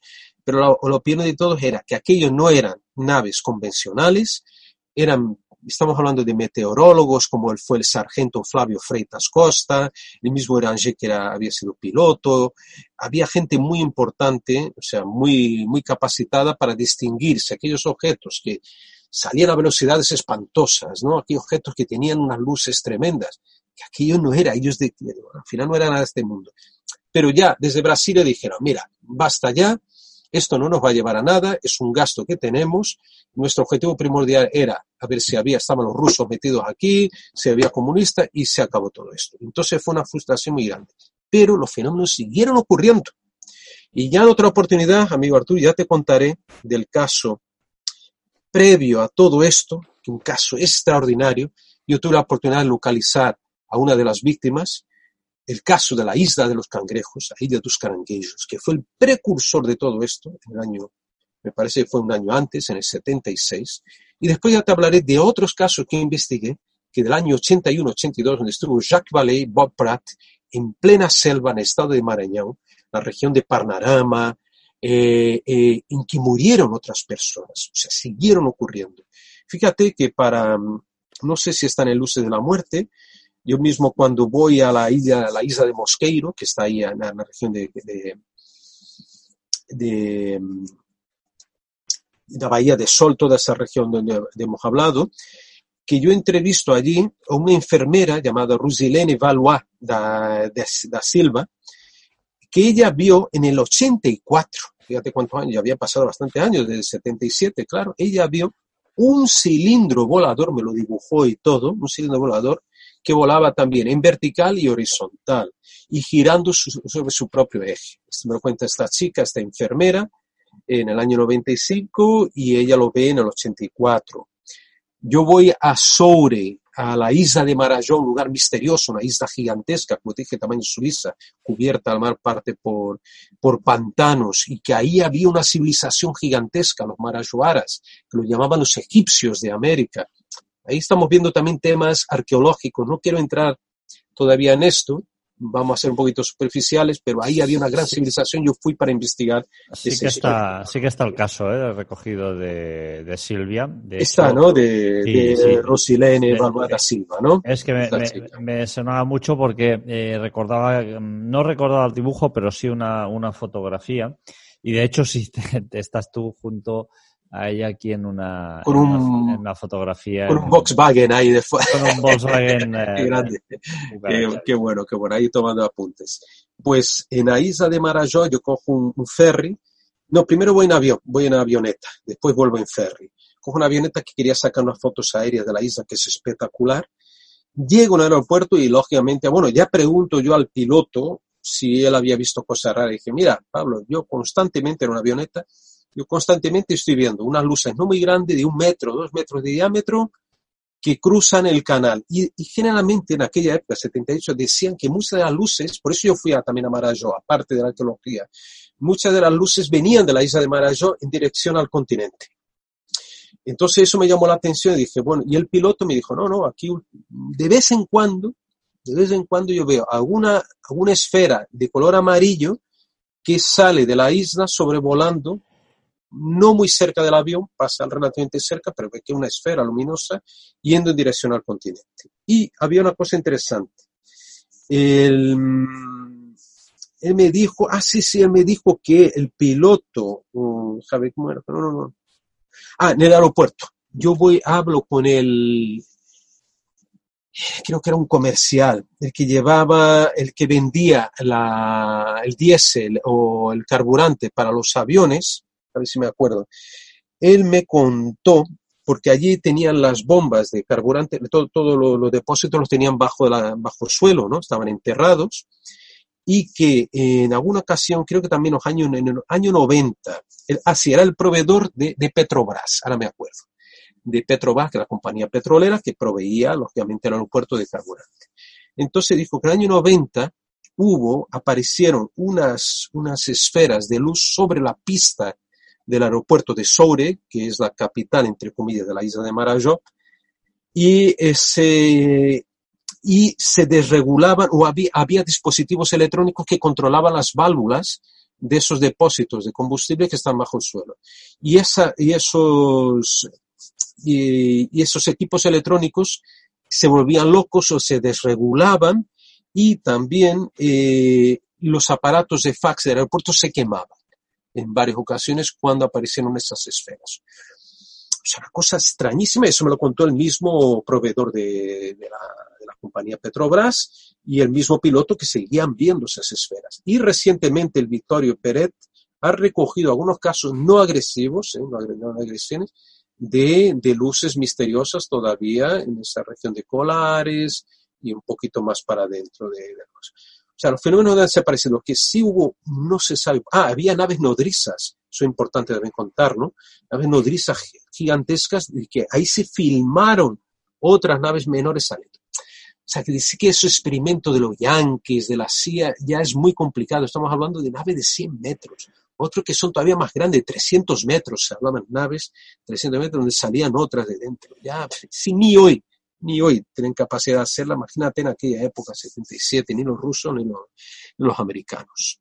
Además, eh, Pablo, es evidente que aquellas personas saben lo que vieron y nosotros no vamos a poner en duda sus testimonios. De hecho, mira, te tengo que decir que eh, una, una, amiga mía, Natalia Guerrero, que vive aquí en un pueblecito muy cerca de la Seu Urgel, pero que no hay luces y da prácticamente a las montañas, me ha podido enviar varias eh, filmaciones, luego te las enviaré, de unas extrañas luces también anaranjadas que de pronto aparecen ahí en medio de, de, la montaña, mm, eh, por encima de la montaña, y eh, en un momento desaparecen de forma rapidísima, ¿no? Y aquello, pues evidentemente, ni son satélites, ni son helicópteros, ni son avionetas, porque están estáticas y, están ahí, están filmadas. O sea que eh, realmente continúan no solo en Brasil, sino en muchas partes del mundo. Claro, claro, claro. Lo que sí que está claro es que contra más aislada es la zona y menos polución lumínica hay,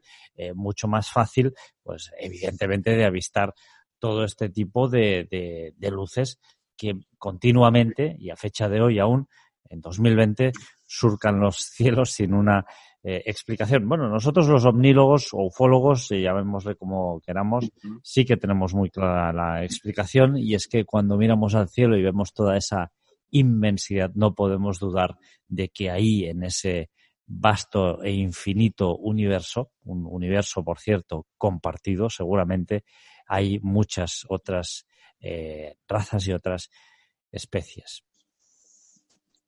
Muy bien, amigo Artur, es exactamente eso. Y para encerrar, decirte que lo que te decía al principio, para mí es la casuística más importante de todo el planeta, porque tiene todos los elementos, tienen agresiones, apariciones de humanoides, militares involucrados, agentes extranjeros, historias que, tan extrañas como la de Mujer de, de los Peces, personajes tan pintorescos y, y, tremebundos como el padre Alfredo de la O. ¿Qué más se puede pedir de todo esto? Es posiblemente en conjunto, ¿no? Y yo diría una cosa, que sería, a pesar que les da igual, a los escépticos o negacionistas, como dice nuestro amigo Iker, ¿no? Eh, que sería muy bueno que fueran ellos a terreno a hablar con la gente, pero yo creo que les da igual, da igual, con tal de negar, ¿no? puedes presentarle elementos o historias como estas que, pobrecillo, yo digo, son unos pobres diablos que están intentando negar lo, lo que está ahí, lo que está ahí, lo que es evidente, como en este caso, ¿no? De Operación Plato y apariciones en, de, del vampiro extraterrestre de la Amazonía. Pues así es, Pablo. Oye, un día tenemos que hablar del caso de las máscaras de plomo. Tenemos que decir a todo el mundo que hoy es domingo, hoy es domingo y hay algo muy importante los domingos en la televisión, que hay un programa muy importante que nadie debe perderse. Y bueno, son las 10 y 20 de la noche y no creo que tarde mucho, es cuarto milenio. ¿eh? Eh, Pablo, oye, por cierto, felicidades por tu gran trabajo, no solo el tuyo, sino también el de Iker, de Carmen, de todo el equipo, porque habéis logrado mm, algo que, que habéis ido plantando esa semillita y esa semillita al final se ha convertido en algo pues que vemos muchísimas personas que es ese gran programa Cuarto Milenio y desde aquí pues eh, también felicitaros a todos vosotros. Muchísimas gracias querido amigo. De hecho dentro de tipo hay un tema mío que ya, ya veréis ahí en breve. Lo, lo veremos, lo veremos. Pablo Villarrubia, uno de los históricos del eh, GIFET, con sus boletines manuscritos y enviados eh, por el método tradicional de correo de toda la vida. Lo podéis encontrar en Twitter, en su cuenta P-Villarrubia y también en Instagram, Pablo Villarrubia Mausó. Por favor, no dejéis de seguirle porque la verdad que se aprende muchísimo con un investigador como Pablo que siempre, siempre pisando el terreno y de primera mano entrevistando a las personas que han vivido estos, eh, vamos, estos, estos eventos tan extraños que para nosotros pues eh, no lo son tanto. Pablo, muchísimas gracias. Gracias a ti, amigo, también por prepararte tan bien esta entrevista. Realmente te has documentado y con tu magnífico cuaderno de campo que llevas con esos dibujos tan bonitos que tú dices que no, pero que a mí me encantan. ¿eh? Después que me mandan, a ver si cuelgas en, yo creo que has colgado, ¿no? En Twitter, en alguna cuenta, cuelga esos, cuelga sus dibujos después cuando salga el reportaje, este, esta entrevista. Así lo haremos, Pablo. Muchísimas gracias, como siempre y hasta la próxima. Hasta luego, amigo. Hasta luego.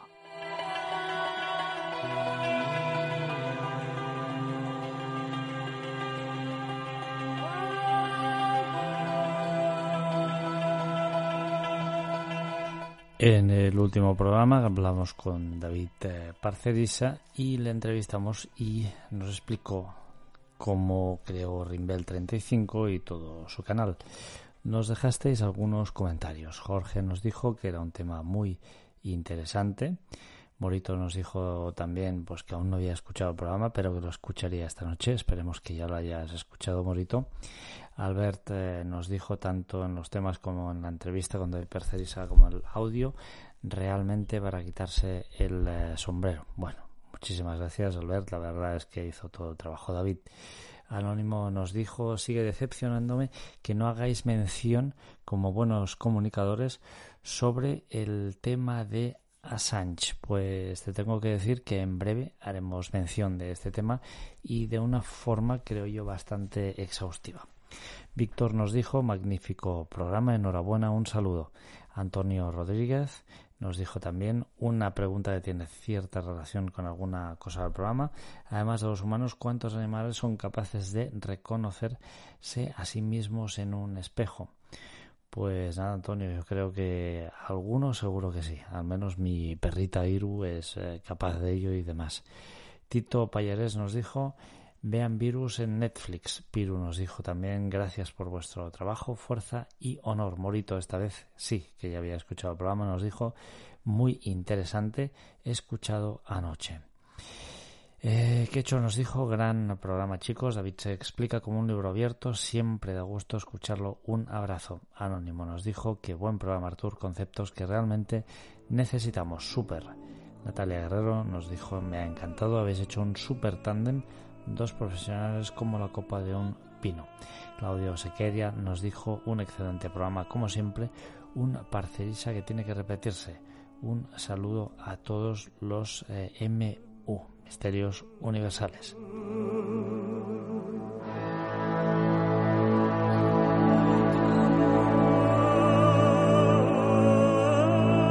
Y hasta aquí el programa de hoy amigos, espero que os haya gustado y nada más que deciros, nos vemos en breve, recordad que nos encontráis en Instagram, en Twitter, nos encontráis en Facebook también, tanto en mi perfil personal Arturoms como en el de misteriosuniversales.com. Tenemos un grupo en Telegram en el cual podéis entrar y chatear con nosotros.